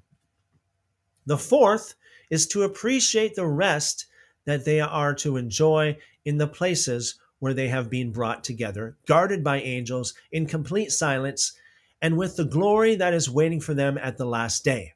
The fifth is to rejoice that they have now escaped the corrupt world and that they will for, uh, they will receive the future life as their possession. They can see both the narrow, troubled world from which they have been freed and the spacious world they will receive and enjoy forever. The sixth is to be shown how their faces will shine like the sun and how they how, how they are like the one, the light of the stars. Excuse me. Uh, the sixth is is to be shown how their faces will shine like the sun, and how they are to be like the light of the stars that never die. That reminds me of Daniel chapter 12. The seventh joy, and best of all, is when they rush to meet God face to face with perfect trust and happiness, without any fear or shame. They served Him during their lifetime, and now they will receive from Him their reward in glory. These rewards that I have been telling you about uh, are those that have been prepared for the souls of the righteous. I described to you earlier the torment that the rebellious will suffer. Then I asked, when the souls of the righteous are separated from their bodies, will they be given time to see, excuse, yeah, be given time to see what you have told me about? They will be free for seven days, he answered. And during that time, they will be able to see the things I have told you about. Let me just just quickly here. This could be the reason why when people do pass away, they a lot of people say that they have uh, they have been uh, given a tour of heaven and hell. So that that is those witnesses uh, are um, witness to this fact right here. After that, they will be brought together with the soul, with other souls in their homes. Then I said, Sir, please tell me whether the righteous will be able to ask God Most High to show mercy on the unrighteous on Judgment Day. Will fathers be able to pray for their children? Children for parents, brothers for sisters, relatives for those uh, near to them, and friends for those dear to them? I will be happy to tell you, he replied. Judgment Day is final and sets the final seal on truth for all to see. You know that in this age, a father cannot send his son to be sick for him, or, or sleep, or eat, or be healed for him. An owner cannot send his slave to do these things for him, nor can a person send his best friend. In the same way, on that day, no one will be able to pray for another person. Each person will receive the punishment or reward for his own sinfulness or righteousness. If that is so, I answered, how can we explain what we find in the scriptures? Abraham prayed for, this, for, uh, for the people of Sodom and Gomorrah, Moses for our ancestors who sinned in the desert. Later, Joshua prayed for the people of Israel in the time of Achan, and Samuel prayed for them in the days of Saul. David prayed for the time of the epidemic, or prayed at the time of the epidemic, and Solomon prayed for those who were going to worship in the temple. Elijah prayed that people might have rain and uh, and for a dead person to come back to life. Hezekiah prayed for the people during the time of Sennacherib. And there are many other examples. If righteous people prayed for the unrighteous during such times when corruption increased and injustice multiplied, why don't the same thing happen at judgment at the judgment day? The present age is not the end of the beginning.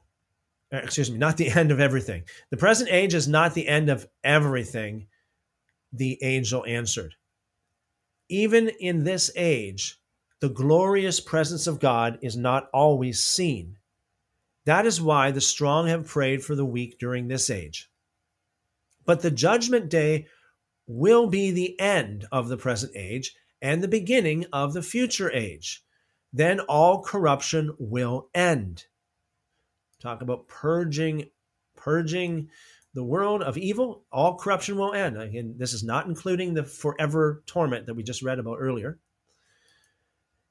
Then all corruption will end. Self-indulgence and disloyalty will be eliminated. Righteousness and truth will reach their full maturity so on judgment day no one will be able to have mercy on those who have been condemned and no one will be able to harm those who have been acquitted. I, I made this point before, and I will make it again. It would have been better if the earth had never produced Adam, or when it had done so, if it had made him so that he could not sin.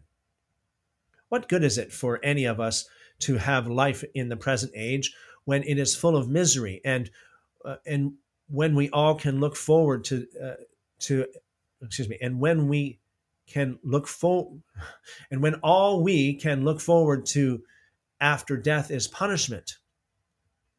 O Adam, what have you done? Your sin was not only your downfall, it was also the downfall of all us who are your descendants. What good is it to us that we have the promise of immortal life when we have committed sins that condemn us to death? What good is the hope of eternity when we find ourselves in such completely in a completely hopeless situation? What good is it that safe and secure homes have been prepared for us in the future world when we have lived such wicked lives? What good is the promise that the glorious presence of God will protect us or protect those who have lived pure lives when our own lives have been so full of sin?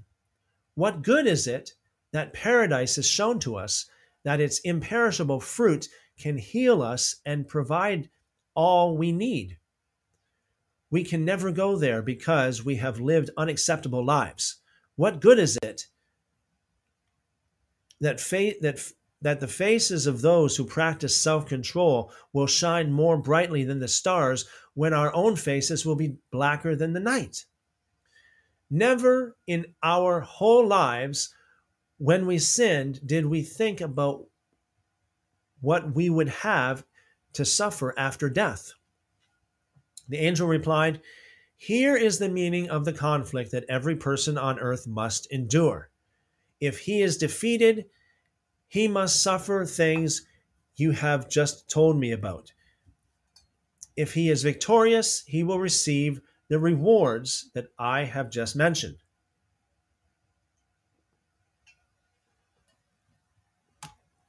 That is why Moses long ago urged the people to choose life so that they might live. But they did not believe him or the prophets who came after him, and they did not believe me when I spoke to them. So the sadness over their destruction is nothing compared to the great joy over the salvation of those who believe. I answered, Sir, I know that God Most High is spoken of as merciful because he shows mercy to those who have not yet entered this world. He is called compassionate because he shows compassion to those who repent and obey his law. He is thought of as patient because he is patient with his own creatures who have sinned. He is known as generous because he, he prefers to, to give rather than to demand. He is known as very forgiving because he continues to forgive sinners of the past, present, and future. If he did not continue to forgive, there would be no life for this world or the people in it. He is spoken of as pardoning because if it were not for his goodness in pardoning sinners, not one person in 10,000 would gain life. He is called judge because he pardons and blots out the many sins of those who were created by his word. If he did not, only a handful of the whole human race would be left, would be left. Uh, just before I get too far here as well, I believe it's Enoch. Um, the book of Enoch also goes a little bit more into detail in, in regards to what happens after death, to the places that are assigned to certain people. You know, the good people go here, the bad people go there until the day of judgment. That's very interesting as well. One of the thing, one of the really good things about the book of Second Ezra. Now, again, remember the book of second ezra was considered actually it is considered scripture by many many christians many many people um, uh, and it is it was considered to be holy scripture up until just the last little how many few hundred years in protestant circles alone but the book of second ezra makes it uh, is really also um, i mean talks about eschatology you know the second coming uh, the future of this world as we just read it talks about life after death uh, another thing that it talks about is the canon itself, or the Bible canon itself, if you want to put it that way. Um, how many books are considered to be Holy Scripture? Now, according to Second Esdras, uh, it says that 94 books are considered to be Holy Scripture, and 24 of those 94 books are uh, are the ones that are made public. Those 24 books are the exact same books that we have in our quote unquote Old Testament somebody might say, but but in the Old Testament, isn't there 39 books? Yes, there are 39 books in the Old Testament. However, uh, in that time, in that day and age, in Ezra's day and age, in in the Jewish mind as well, those 39 books are actually only 24 books because some books are amalgamated. You know, for example, First and Second Kings and First and Second Chronicles, or you know, we get some of the minor products or minor prophets that are amalgamated. Um, and so some of the books that we are that we now have that are divided into two or more uh, are actually considered to be one in the ancient Tanakh. So we have 24 books in the Tanakh, which is for the common man, and 70, 70 books that are considered to be quote unquote apocryphal. Apocryphal book. Apocrypha doesn't mean that it's that it's wrong. It doesn't mean that it's false, it doesn't mean that it's not accepted. In fact, in uh, Second Esdras, it it means that it's it's accepted, and it's more than accepted. It is hidden because the world the word apocrypha means hidden, and why hidden? Because those apocryphal books contain deep spiritual truths and wisdom that only spiritually discerning people can correctly interpret. That's why they're not out there for the public. Now, with the internet, we have many of those 70 books, I believe, are available to the public, but they're not really supposed to be. They're supposed to be available only for the quote unquote wise, for the spiritually discerned, for those who are advanced in their spiritual walk with God. Uh, almost like the same reason how it was back, you know, hundreds of years ago uh, when you got like the ancient. Uh, I'm not sure too much about the Roman, the um, Orthodox Church. I think this is, is still applicable, especially uh, in regards to the Ethiopian Orthodox. But I know Roman Catholics used to be more like this as well, where it's like the Bible is only for uh, only for the the special people of the church. No, not everybody read the Bible. Uh, that's the way it used to be back in those days. Uh, but in the book of Second Ezra, it says there are 24 books, the Tanakh, that is for the for the public. And again, the reason why they're for the public because that's really that is really um, that's the law and the prophets. Um, that is those are books that are, that clearly paint out what God wants His people to do or not to do. Uh, the laws, the commandments of God, and and and the laws of repentance and all that kind of thing. You know, just the plain, simple law and the prophets. Those are the 24 books. Whereas the Apocrypha, well, as we just read here, it contains a lot more of the deeper things of the spiritual world, uh, not for the not for the general public. So, in back back in those days, uh, in the days of Ezra, I mean, we got a lot more books that have been written since then, and one could argue more of the books of the Apocrypha, uh, the Maccabees, and so on and so forth, could have been written after Second Ezra or after the days of Ezra. And that means that there'd be a lot more than 94 books. And that does not include um, that does not include the New Testament or any of the writings of the early church fathers or any any of the other uh, what I would what I would consider really good books like the Shepherd of Hermas, um, the, the Didache, these kind of books. Uh, so basically speaking, in Ezra's day, there was 94 books, including the 24 books that, that are actually uh, our 39 books, which means that the quote unquote Bible of those days consisted of 109 books. 109 books. That's before some of the you know the later uh, books of the Apocrypha were written.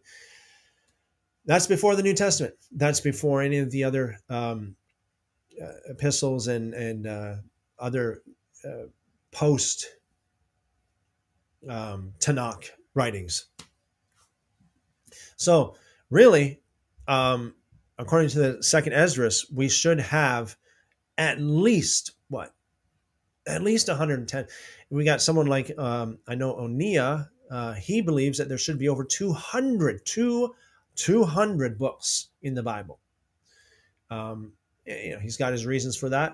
Uh, obviously, there should be way over 100 anyway, way over 100, if not over 200. So it's very, very interesting.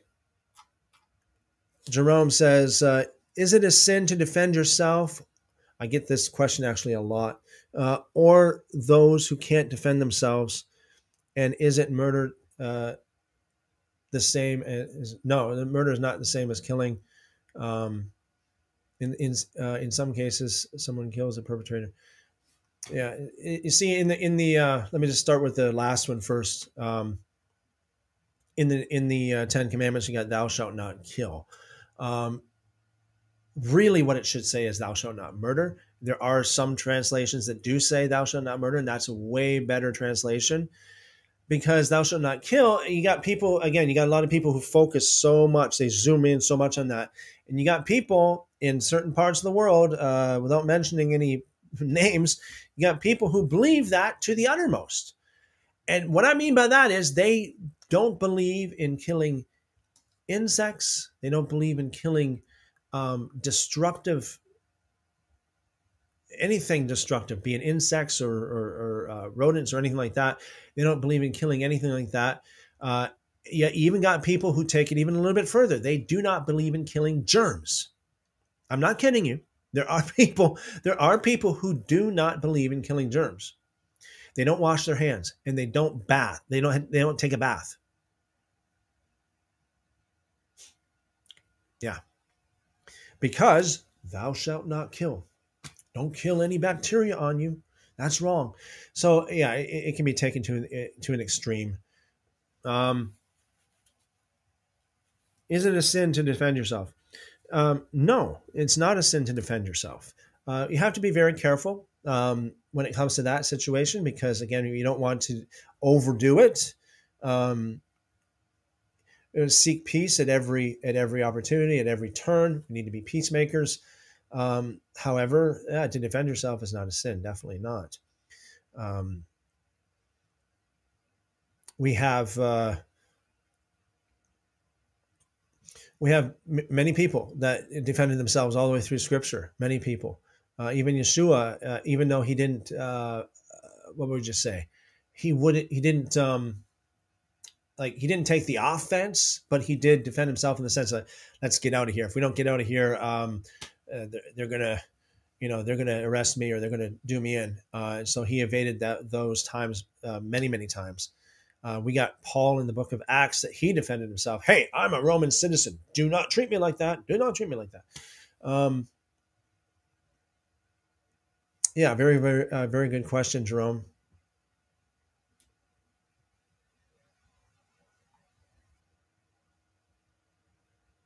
Um, Mike says, uh, Daniel, the book even has Apocrypha in it. You know, once you start um, studying the Apocrypha, uh, like how we just just this one chapter that we read i mean many things that we just read are in the bible as we uh, you know commonly accepted 66 book protestant bible many things and the more you study apocrypha i remember the, the first few years as i was studying the apocrypha it's like man it is it's completely in line with the scriptures. There's nothing if there's anybody that would say that oh the, the apocrypha is contradictory here or there guess what? You can use those same arguments with other books in the bible. And you know atheists do it all the time. Atheists do it all the time. Well, this contradicts that. Well that contradicts that. Well you know what? These a lot of christians do the same thing with the apocrypha. It's like look at look at the big picture. You see the the theme of it you, you know you see the context of it it does not contradict um, any more than First Kings contradicts First Chronicles. Does not contradict any more than Mark contradicts Matthew. When John asks a question, who was Esdras? Uh, it's Esdras is a uh, it's the Greek form of the word of the name Ezra. Ezra. That would that would be the prophet Ezra. Jerome asking a little bit more of a very getting a little bit more specific here. Um, I mean, it's a touchy subject. Do you think that if a man kills someone in self-defense, he is in trouble with God? Um, yeah, I, I, I can't really say any more than what I've already said. We should always seek peace at every turn. Uh, self-defense is uh, um, is is not a sin. It does not say "Thou shalt not defend yourself." It's, it's not a sin. So, I mean, we just got to be super careful um, in every turn when it comes to that. You know, there are many, many, many times um, you know, things can be avoided. We just got to be uh, always have peace uh, first and foremost in our mind. All right, so that's that's all that I see right now. Um, yeah, so we have been going here for it's going on four and a half hours now um, four hours and 20, 20 some odd minutes. Tomorrow evening, we will pick up our regular nightly um, scripture reading and fellowship at 7 p.m. Eastern. And the day after, actually from Sunday all the way through to, to Friday, we will uh, we will continue with our 7 p.m. Uh, fellowship and uh, scripture reading there there is perhaps a chance that we will have another guest on during that time. I am continually uh, inviting people and challenging people. There's this one particular gentleman, if you if I want to, I don't even know if you want to call him a gentleman, on TikTok who says I can't do, I can't come on, I can't come on Saturdays to to uh, debate you because I'm working.